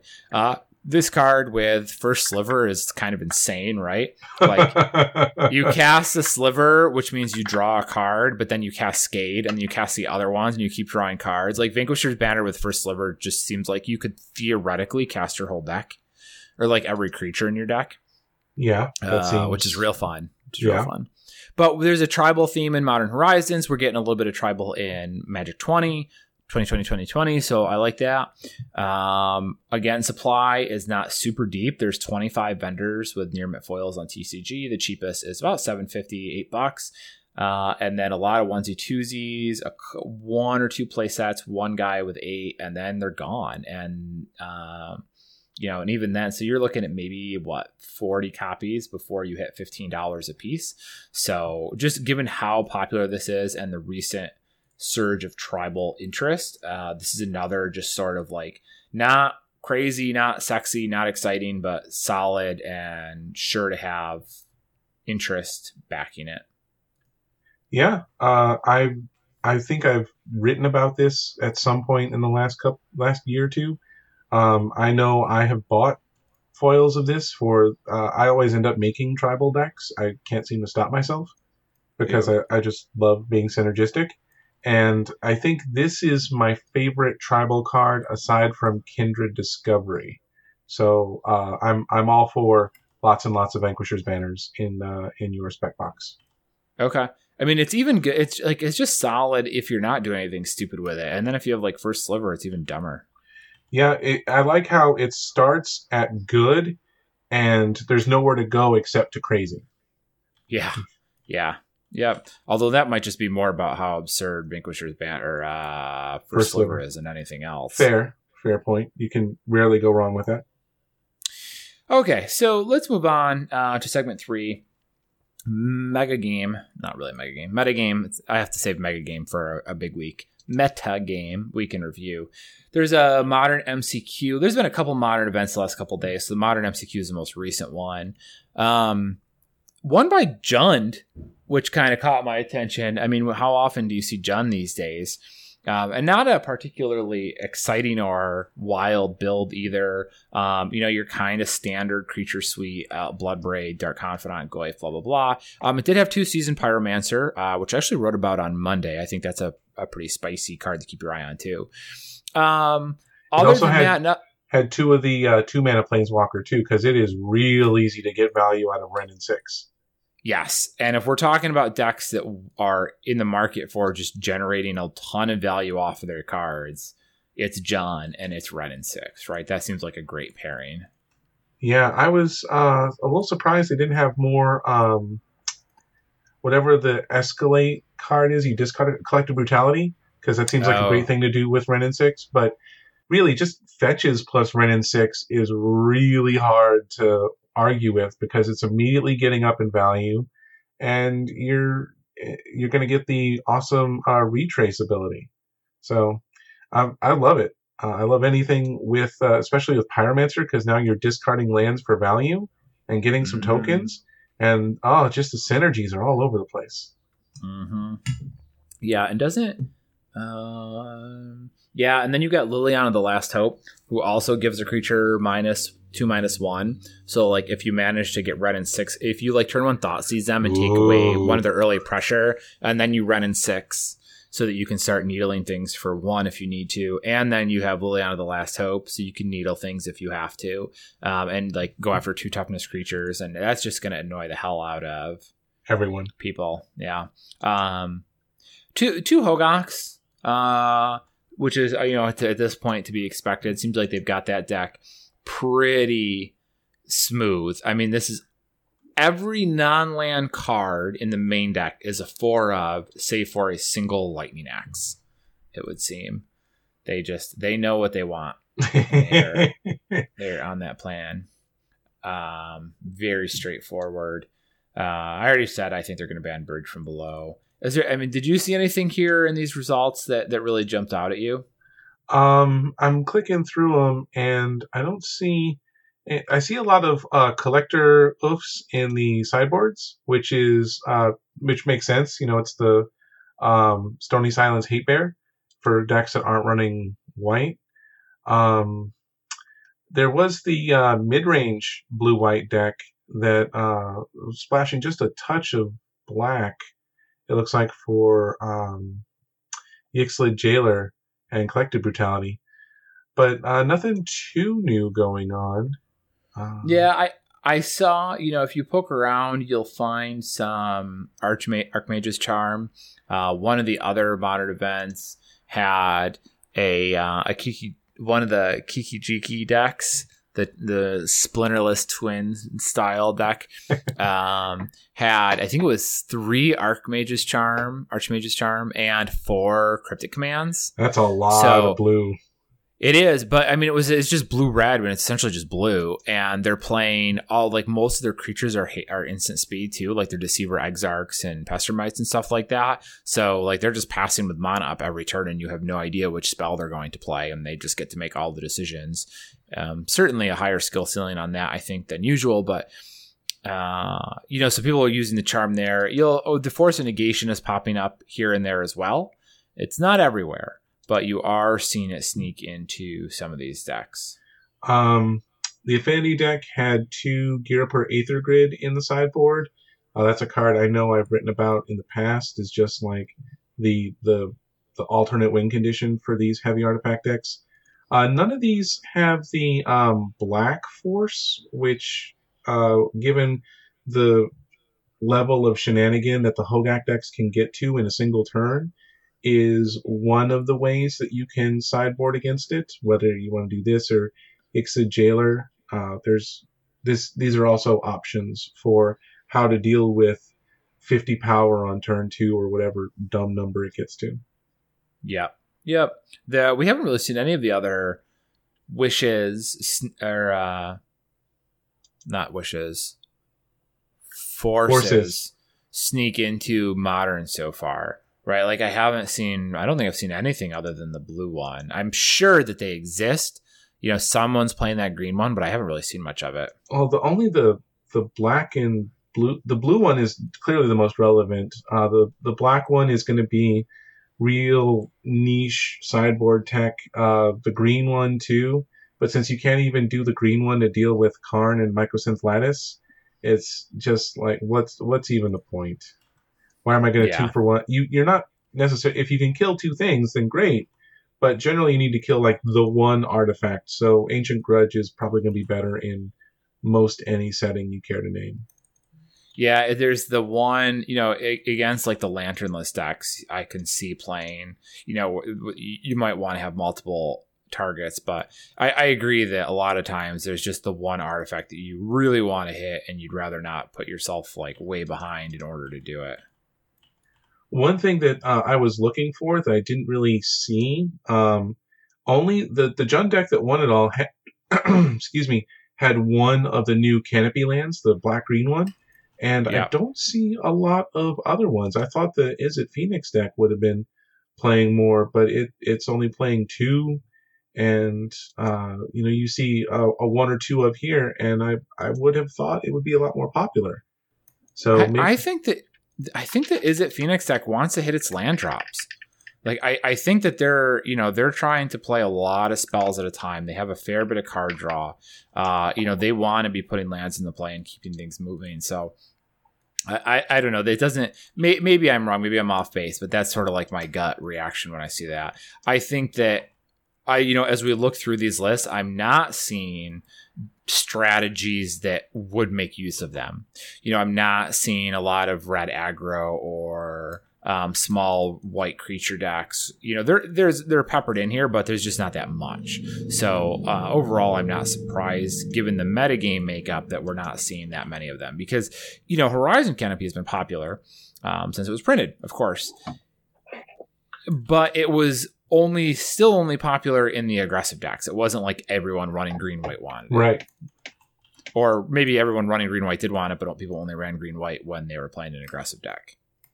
Well, uh, a Wrenn and Six deck makes this makes those uh, those canopy lands much, much, much, much, much more tasty. Oh yeah, I'm sure somebody got both of those in a draft and was just cackling with delight. I've I've seen that draft happen, and yes, cackling is an appropriate word to use. Uh, anything else jump out at you from these lists, Travis? No, my overall impression from this was that it was relatively mundane.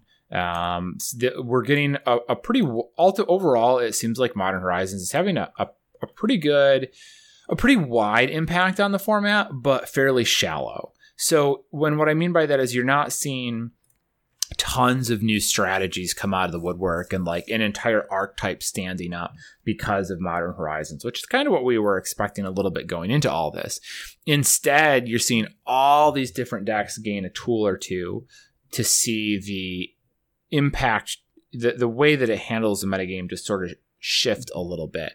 Uh, you know, some force negations here, some Archmage's charms there, uh, and you know, some Wrenn and Sixes and Jund, that type of thing. Now, Hogaak, you know, is sort of the exception to this because that kind of built up a, its own version of Dredge overnight. But you know, we figure that not even sure that's going to stay around. Um, but overall, I think they probably did, it feels like they did a really good job with this. It was enough that there we can talk about the differences, but not so much that it looks like a new format. Yep, and it'll be a new format again when uh, some kind of ban happens. I don't. I don't think they can leave it like this, right? Well, I don't know. I mean, Hogaak has only been out for like what two weeks, three weeks. All right, it's it's fair, pretty new. Fair point. Now, fair point. And I and I say this only because I remember when um, the uh, uh, crud. I can never remember these card stupid names. Death Shadow decks first hit modern, and people were freaking out about it and were saying it needed to be banned, whatever. And then you know that was like six months that people thought that it was it needed to be banned, and you know we got a couple months in and it wasn't a problem anymore. So and now Death Shadow is just like part of the format um, the format seems quite good at adjusting to those types of decks, and like something has to be the best deck in the format. So it's okay if there's a great deck, it just can't be taking over. And it, I don't know if Hogaak is taking over. It seems like right now it might be fine just being the best deck in the format, or should I say, Wizards might be fine with Hogaak being one of the best decks in the format, so long as it's not too much. So all right, all right. You you're you're talking me down off the ramparts. I appreciate that. Thank you. voice but of reason here. That doesn't mean they won't pull the trigger, right? Like if people get annoyed with it, they've certainly banned decks that weren't a problem in that regard. Eggs being primary among them. Well, eggs was as non-interactive a deck as you can get. Like uh, I saw a dude oh, who I don't remember who it was. Somebody uh, cast Jund Charm to exile the graveyard, and uh, with that on the stack, the eggs player was still like, "Do this, do this, do this." Like twenty moves later, He's got everything out of the graveyard, lets the Jund Charm resolve, and then continues on with the uh, with his opponent basically having F6 out of it. Yeah, the problem with that one was definitely not the power level; it was the annoyance factor. Uh, but I don't think Hogaak is that annoying in the sense that like it just takes forever for no reason. Well, thank God Hogaak ends the game quickly, huh? Yes, yeah, pretty much. That's sort of small blessings, right? Is the term. Yep. Oh gosh. All right. Well, uh, then let's move on to uh, talk a little bit about some of the M20 uh, cards that have come out since we have the whole set uh, revealed now. And I'm so glad they did this before Friday. I hate writing stuff on a Thursday, knowing that they're going to reveal things that morning that my article comes out. It's like they did me this personal favor, which thanks, Wizards. Uh, I appreciate it. I'm glad they were looking out for you. They sure are. Um, protection is back. I thought they decided they weren't going to do protection anymore, like just from a color. They were going to do like protection from instance or hexproof from instance or whatever. So I'm glad we we have that. Uh, some real color hosers going on. Like we have a new version of um, the last troll, like can't be countered, pro blue, and you can give it reach, trample, or haste.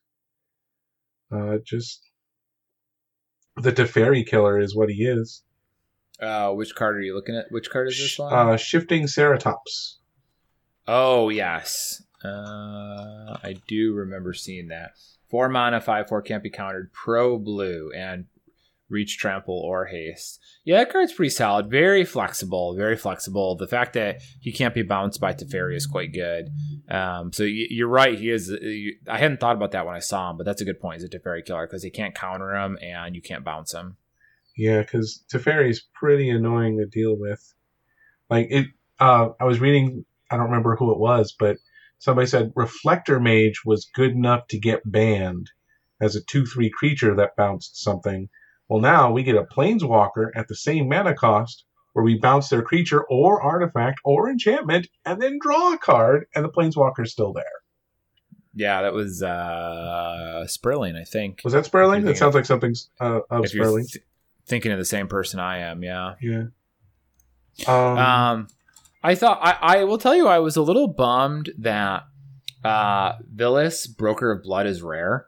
He is the, as I understand it, the third. Isn't he the third demon in the Liliana Pact? No, uh, the demons were uh, Kothophed, Griselbrand.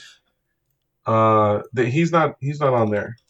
Oh, is Kothophed? Is that what it was? I. You know what? Hold on. Let's. Oh yeah, I didn't know. He's definitely one of them. Because why are we in guessing art, things when we have the internet in front of us? He he's talking to Liliana in his flavor text. I thought there was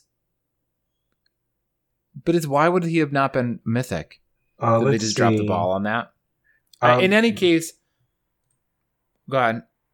Uh, let's see. It looks like um, Kothophed, Belzenlok, Razaketh, and um, Griselbrand. Belzenlok was the other one I was thinking of. Yeah, he was in Dominaria, but he wasn't really that great. Uh, people aren't that excited about him. I think it's it's I think Belzenlok is what uh Vilis should have been. Well, Vilis is broken as hell. I mean, you can or, go ahead. Was it Bells? I said that backwards. Vilis, Broker of Blood, is what Belzenlok should have been. Really big demon, really powerful, in keeping with Griselbrand and uh, Razaketh. Okay. I I I feel you on that because this like there's a lot of stuff that makes you lose life, and then you draw that many. Um, thank God Griselbrand is banned because uh, yeah. these in Commander anyway because these two together is like I'm gonna pay seven life and draw fourteen. or um, that seems fine. Frankly, yeah. I don't know how. I figure if you were paying seven and drawing seven, I that always seemed like it was good enough. Which clearly it was since Griselbrand is banned. True. True. So he is really good. It's just the fact that he's a rare means it's going to be harder. If he was a mythic, I'd be real tempted to go in on foils like I did with Razaketh, but at rare, it's not worth it right away. Anyways, I'll be a little more patient on those. But he is definitely going to be a popular card. Hmm. Uh, let's see. Uh, Amen and Hallelujah, Leyline of the Void is reprinted along with Anticipation and Sanctity like the three most expensive ley lines. Mm-hmm. People are happy about that. You should be. Um, Leyline of Abundance you know, is funny. Th- those are I'm I'm thinking probably ten to fifteen bucks on those is my guess. uh, without having looked at the moment. They possibly could sneak even lower. It's hard to say for sure. Leyline of the Void Um, is one of the most popular modern sideboard cards. I'd have trouble seeing it go under 10. I think 10 to 15 is, is the range for it. I don't think it will stay there too long, especially if they don't ban some part of the Hogaak deck. Yeah, it'll definitely be short lived if it does get that low. And you're right that the fact that there's currently an obscenely powerful dredge deck taking, you know, in modern is definitely going to put additional pro- pressure on Leyline of the Void. But, you know, it's hard for rares to keep a price tag even pushing $15 in standard for the most part. That's so really Leyline true. of the Void would have to be like the most popular card in the set to hold that price tag. And I, I don't know that that's impossible, but I'm not saying it is. hmm, let's see. What, what, what would be the interestingly- contenders? Uh, well, that's a good question, and that I don't really have a good feel for at the moment. I don't know. I mean, it feels like it was supposed to be the Cavaliers, but nobody's that jazzed about it. Yeah, it's hard to get jazzed about five mana dudes, even though you get all kinds of value in all kinds of ways. So I think that with the Cavaliers, my expectation is there is a chance there's a there's a pretty solid chance that with like release weekend or the second weekend, it's going to turn out that like Jim Davis or you know one of the Star City Grinders is going to have figured out that one of the Cavaliers is awesome, and that one will like double or triple in price, up from like three fifty to ten bucks. If that doesn't happen, they'll all sit kind of low in like the two dollar range. Um, but I suspect they might be plans for a future Theros set, which returns to the devotion mechanic because they reward devotion pretty well because they're all triple mana symbol. And we don't have, uh, I th- unless Theros is this fall, we would probably not have Ravnica in the set, which means you would lose the Ravnica like hybrid mana symbols. Although now that I say that out loud, I don't even remember if the latest Ravnicas have hybrid mana in them Uh, recall. well, um, War of the Spark does, and what um, um, Spark does. That's what it is. That's what it is. Ravnica block is going to rotate at the same time as M20. Okay. Okay. I I, I, So- I plug this all the time, but uh, what's in standard.com super duper mega handy for the the way that it's so hard to figure out what's rotating when. I don't Yeah, know who runs it, but yeah, now that they changed the this the way that the standard set I used to be able to do it just by like thinking about like the sets, right? Like, okay, well hold on.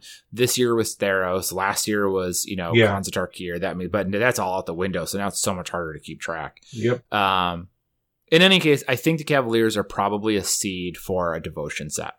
Okay. in which case all of them get a lot more interesting but it's really hard to know which ones are good i will tell you that like come mid-august if they're like in the dollar-ish or even less than that range which is which is possible uh, i wouldn't mind owning a stack of 40 of each of them because if you get any of them right it will pay off all the other ones and then some Okay, that is an interesting place to put 200 bucks, but eventually some of them will pay off. You just gotta, you, if, um, I, I'm talking like this, I'm the guy with 80 Yawgmoth Vile offerings sitting in a box. Um, what card?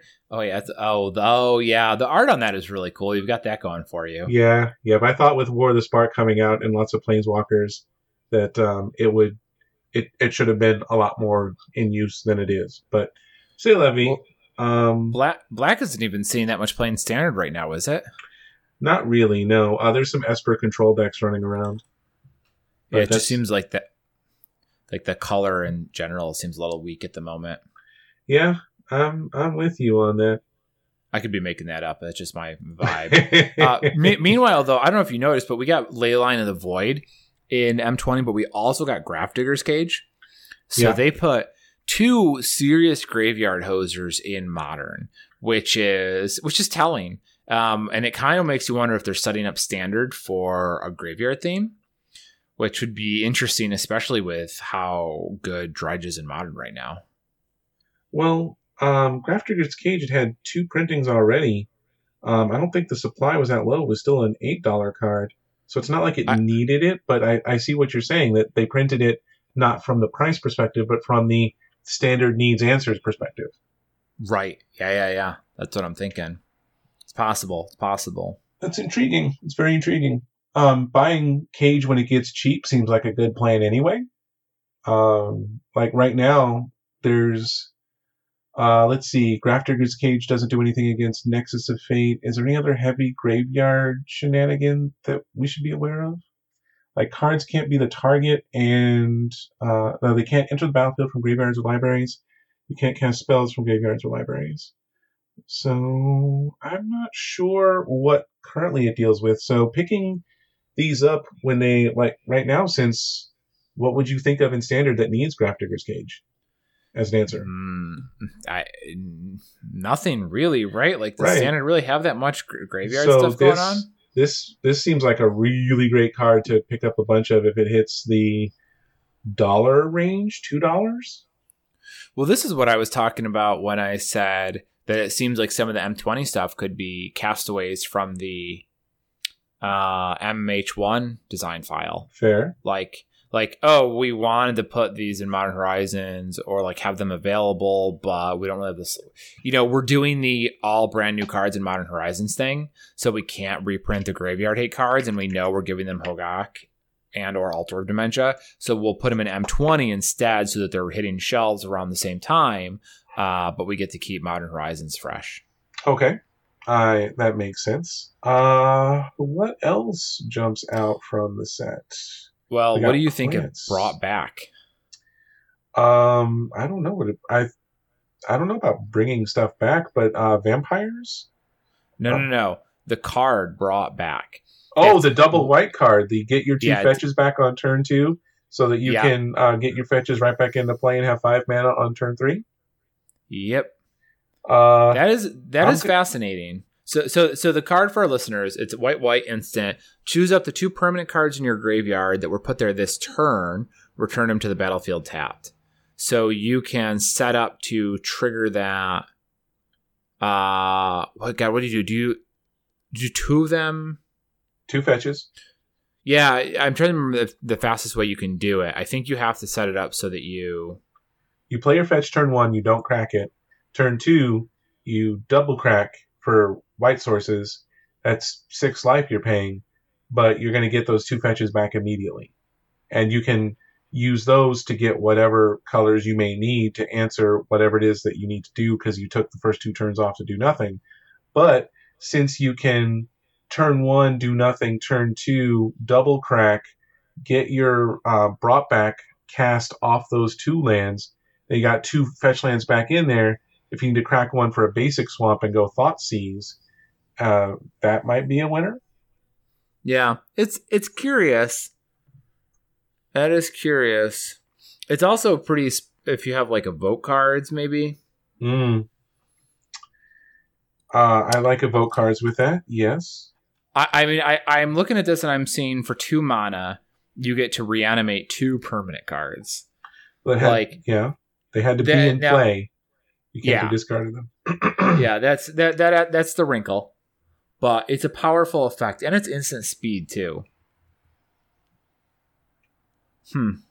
I think I think that card poss- that that card feels like a uh uh crap face reward Okay. type of deal. I, I agree that it's a card that's going to get broken at some point, and whether or not like the instant double fetch is the plan, um, I I like this as something that's going to be probably nearly bulk price. I don't think anybody's going to immediately want to jam four of these into a deck.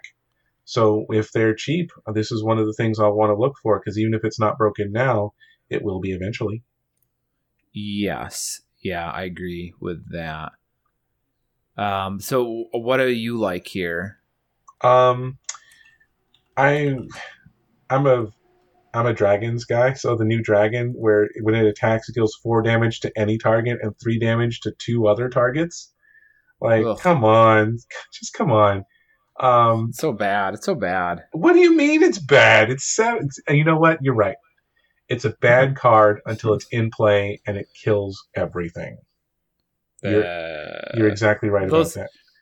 I love it does the, say other, right? It just it just It's says are there other targets? Yeah, you need you three targets. You go four, three, three. Okay, like my three creatures that all have five toughness, just don't care. Well, I'm already attacking you with a seven seven flying anyway, so you can just take a. I dealt eleven damage to you when I attacked. Mm-hmm. I'm sorry. And how many uh, Deathtouch Hornet tokens does uh, Hornet Queen put into play? Is that will four? That's four, kill- right? That's enough to. this'll That's half. enough to eat. It'll half. enough to eat. It's enough to eat all three of those tar- attack tar- uh, three of those damage targets, and then block it. I'm not interested in you raining on my parade, Travis. Hornet Queen sucks. I hate that card. That's like a, anytime anyone casts that crap in EDH, it's like okay, there are going to be on average sixty Hornet tokens created over the course of nobody plays the card fairly, and that's also true. Um, Um, ba- bag of holding is cute. well, it's Really, uh, a throwback to or a, a toss out to your your D and D players. Although the card I think is quite bad. I don't think the card is good either. There's a lot of variations on that. I think um, long term, what do you think the most expensive card will be from the set? Does it have to be the Chandra?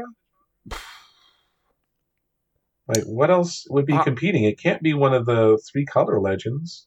Oh, by the way, Sigarda's aid had to be Colossus Hammer, right? Like I know we kind of Yes. mentioned that. Yes, that's exactly what that is. If if we didn't say that explicitly, that's what it is. Is because there's the hammer is in here, and now um, everybody wants to have magical Christmas land where they infect somebody for eleven on turn two. Yeah, you mentioned it later on while we were in the conversation. Uh, but now that I'm, look- I, I, and I didn't remember the stats, but it's one to play, eight to equip, and it gets the creature gets plus ten, plus ten. Yep. So that's definitely right. So really, you can you like you said, you can turn one Glistener Elf, turn to Sigarda's Aid, Colossus Hammer, swing for eleven. In fact. Yep. That's pretty solid. That That's is- pretty solid. Now that seems like a bit of a stretch, but and it's well, I mean, if you're gonna and in fact you're always about the magical Christmas land, and you're gonna take out two of your plus four spells for this. I, I'm unconvinced, but you know, we we can do it in a lot of ways if we want. Um, it does feel like it's probably a different deck. Yeah. Like like it's probably not that deck, but Uh, let's see. I don't think any of the legends, the mythic legends, are especially going to break anything. Um, I mean, they're they're sure value. Uh, you know, you got three mana, three three flyers, all three mana, three four, three mana, four mana, three three. Uh, a third Omnath, who's a third color now. Uh, stupid, Oh. stupid um, Yarok to uh, double Panharmonicon on your stuff. okay. So yeah, okay, okay. Here we go. I found him. Yeah. So let, let me see here. Let's let's do.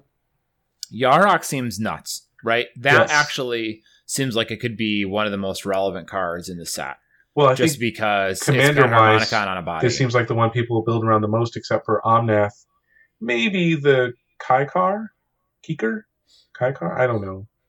Yeah, so I think I think Yarok over time will be the most popular commander because he is in great colors and he's doing something that people want to do anyways. So he's well positioned. I think Kykar is cool, but I see that mattering more in modern than EDH. Really? Yeah, I get this because it feels very combo-y. And it's not that people won't play it in EDH, but it just seems like you have to play a lot of cheap non-creature spells and you're getting 1-1 spirits out of it, which is just like nothing I'm really eager to do in Commander, right? Like those those are fine. Yeah. But I don't want to play a bunch of one mana instant sorceries in Commander, and a bunch of one one spirits is only so much, uh, unless you're using it to some engine to another extent. Now in Modern, that card is is nuts. Hmm. Four mana is a little annoying, but once it's in play, it's nuts. I, I agree. Once it's in play, it's pretty fantastic. That's why uh, Young Pyromancer uh, is is delightful Like- too. What about like Young Pyromancer, Aria of Flame, and Kykar? and then just like nothing but like Thought Scour, Manamorphose, and like all that type of crap. Just like a zillion payoffs for it. I think trying to have anything with a, a creature with no protection for itself and three toughness, like everything kills this, Travis. I, I think you're trying too hard. Man, Cliff, what year is it? We are way past the dies to removal argument. The dies to removal argument died years ago. Like Yep. That, that doesn't hold water anymore. All right. All right. You don't need to get p- prissy with me. I mean, you're, you're right. You're right that it has ne- it, it it will die to most of the removal in the format, Uh, so it is vulnerable. And it's four mana. That's that's a ton. That's cryptic command. Well, I agree that it looks rough in the face of Hogaak killing you on turn two. Yeah. Or in fact, with uh, you know the hammer time. I don't know. Yeah, I don't actually think that's good, but um, I- Kethis, did you like Kethis? Uh, which one's Kethis? Oh, the hidden hand. Uh, Abzan colors. Legendaries cost one less. Exile two, and each legendary says your your other legendaries get this. I don't. Um, making your stuff that much cheaper doesn't seem worth having a mediocre, no immediate uh, helpful effect. Three four. I mean, what what kind of shenanigans are you going to get up to with this? I mean, just as a, Well- a generic Legends commander. Well, yeah, I well, yeah, that's about it. I don't think that you're playing it in a constructed format unless there's a combo that I'm not aware Man, of. Man, this I, I got to be honest. This is not as good as um uh what's it? What is it? The original uh, commander card. That's a three four that you get to just cast a creature from your yard every turn. yeah, that was Karador. Karador. Thank you. Um, this does not seem as good as Karador. Yeah, that's probably correct. Um, Omnath is very elementally. Yep. I mean, if you liked red green Omnath, you're gonna love uh Temur Omnath. Yeah, Although I think I think uh, red green Omnath was better, but it cost a lot more mana. Yeah, I'm I'm inclined to think that you would. I I don't know how many people would possibly like you, red green Omnath seems better, and if you really want to play elementals, aren't you playing Horde of Notions? I am on that train as well. Plus, um, Red Green Omnath tells you, gives you a really clear idea of what you want to do, and just play all the lands you possibly can. Whereas uh, Temur Omnath uh, just wants you to play lots of elementals, and you if But you get also lands. yeah, oh eight or more lands, you draw a card. There's a lot of text on this stupid card. Yeah, but like now I have to play all a lot of all the elementals, but also play a lot of lands, and I get one one counters. It's just way too much work for not that much payoff. Yeah, If you put two counters on them, like maybe it'd be more interesting. I don't know. Omnath feels bad. Uh, let's Uh, see. There's a card. Rienne seems bad. I don't really love Rienne. Yeah, I She's just annoying. Yeah, she's the only Naya one. Like we got the five wedges and then randomly a Naya shard. Uh, yeah, I have- buy a box from. I have a um, an honorable mention pick that I thought about but didn't uh, put in the list. Uh, how much do you think with Yarok being a uh, popu- a awesome card and easy to build around? Um, if you don't own any foil villainous wealth, they're pretty well positioned at six bucks, and I would uh, I would want to be picking up that a few cheap? of those. Yeah, foils I- are that cheap. We uh, have definitely. James has talked about this card at least once, possibly twice. Right now, there Um, are 15 near mint foil copies on TCG. Uh, there are only two. Uh, none are under. One is under six, and then you're getting up into the seven and eight range. And I want to see like somebody who's got one for 30. I want to see that on the second page. Nope, 20 is the most expensive one on there. Um, I I would be if if we think Yarok is the easiest commander to build, then you want to look at the Sultai stuff, and uh, Muldrotha immediately jumps to mind. But also, Villainous Wealth is just a fun card to play. Yeah, it is. Yeah, it is. Especially I if you got with and play, you're gonna double all their stuff. Wiggity, wiggity, wiggity, wiggity, wiggity. That is pretty sick. Um, so is it, there's some nifty stuff in here. Not like I don't know. There's nothing like blowing my mind. Uh, I'm impressed at um, how exactly the Mythic Chandra is to screw with Nexus of Fate decks.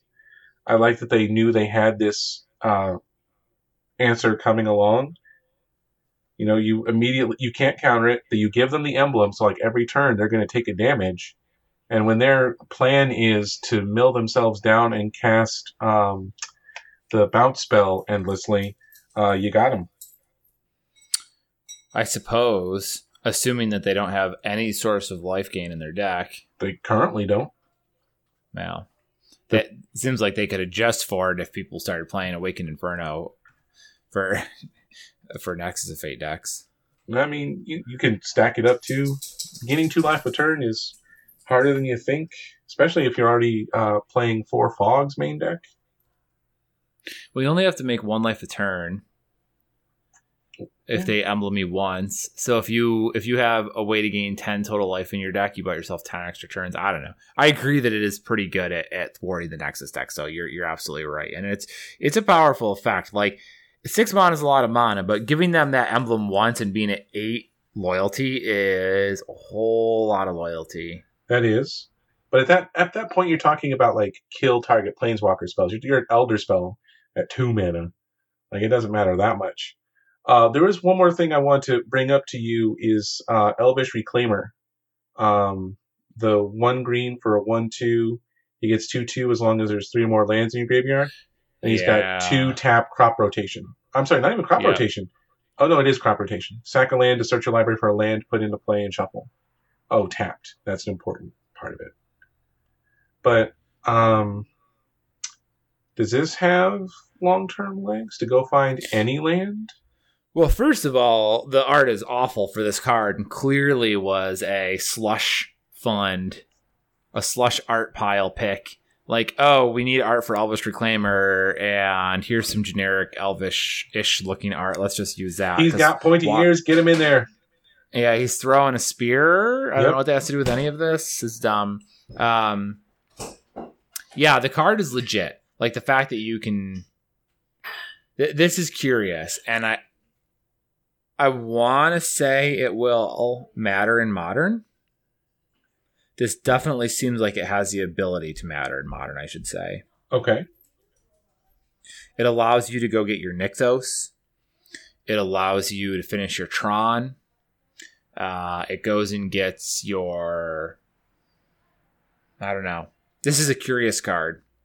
This is a curious card. There, there's two more like curious cards that I I wanted to bring up. Uh, are you buying Rotting Regisaur in bulk numbers? I mean, I'm not buying anything right now. Well, I mean, given you know X dollars, would you buy the seven six for three mana, uh, where you only have to discard a card every upkeep? uh, in bulk numbers, Yeah, Well, I, I assume this is going to get to about bulk prices. it's four bucks right now. Is it? For, no, you're you're pulling my. Oh my god. and there were a lot of people on Twitter that were talking like there were constructed caliber players like I don't remember if it was Yuza, but it was a Yuza type player commenting on this card is like, what are you kidding me? They printed a three mana seven six with upside. Uh With upside. so yeah, I don't I this is not gonna be a bulk card. Like the fact that you had pros talking about it is is worth noticing. Okay. Uh, so I'm keeping my eye on that one. And the other one uh, I wrote about last week, but uh, Scheming Symmetry, the uh, both players Vampiric Tutor.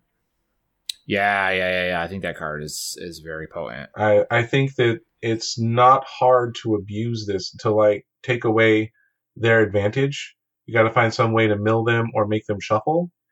And whether that's just as something as simple as like you're going to ghost quarter them or something like that, where you don't even need to do too much more. Uh, it is optional though, right? They don't have to go find on a ghost quarter. Uh, well, it's each of them searches their library for a card and puts it on top. No, no, but then you um so you your card stays on top, but after this spell resolves, then you ghost quarter them. You kill their land. Oh, I see what you're saying. Oh, I missed that. They do not have to search now. Okay. Uh, one of well, actually, one of these one of those cards makes sense. Wait, which one is it? Is it Ghost Quarter? Uh, it is. There's- there's some of them where- no, it's not Ghost Quarter. One of them makes them though.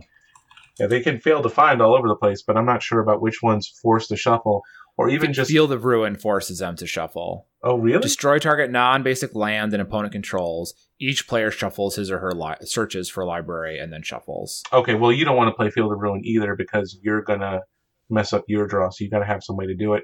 I do appreciate that um, new Jace solves both problems at once. New Jace, you draw the card and then you mill them for two, and you're just like double win. Yeah, I think this card is real legit because it's a very skill testing card. What's gonna and you know this card is symmetrical, is is slightly less symmetrical for you because they get the card first, uh, assuming that they pick the right card.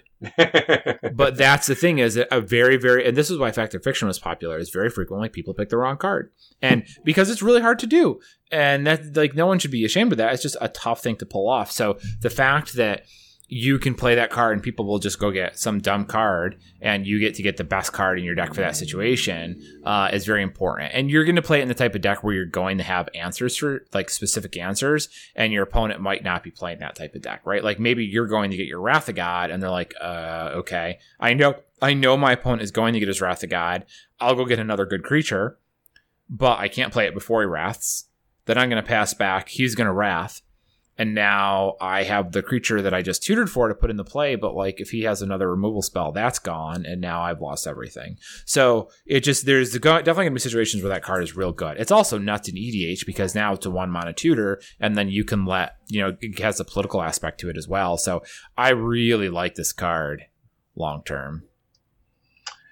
Uh, and one more uh, interaction I had pointed out to me this week, um, not about any of the M20 cards, but uh, while I'm on the topic of uh, things that have been noticed, uh, go buy yourself a foil Winter Orb because with new Urza, it's absolutely disgusting.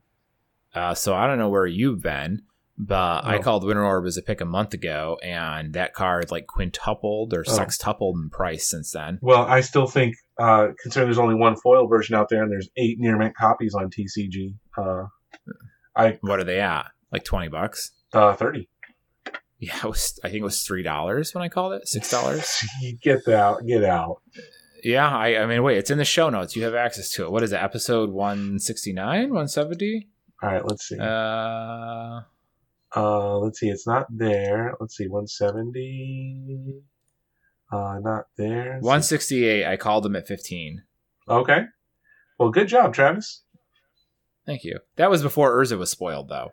Like I just got lucky. Oh well, yeah. Urza, Urza came like right after. That is pre Urza. That's even better. Um.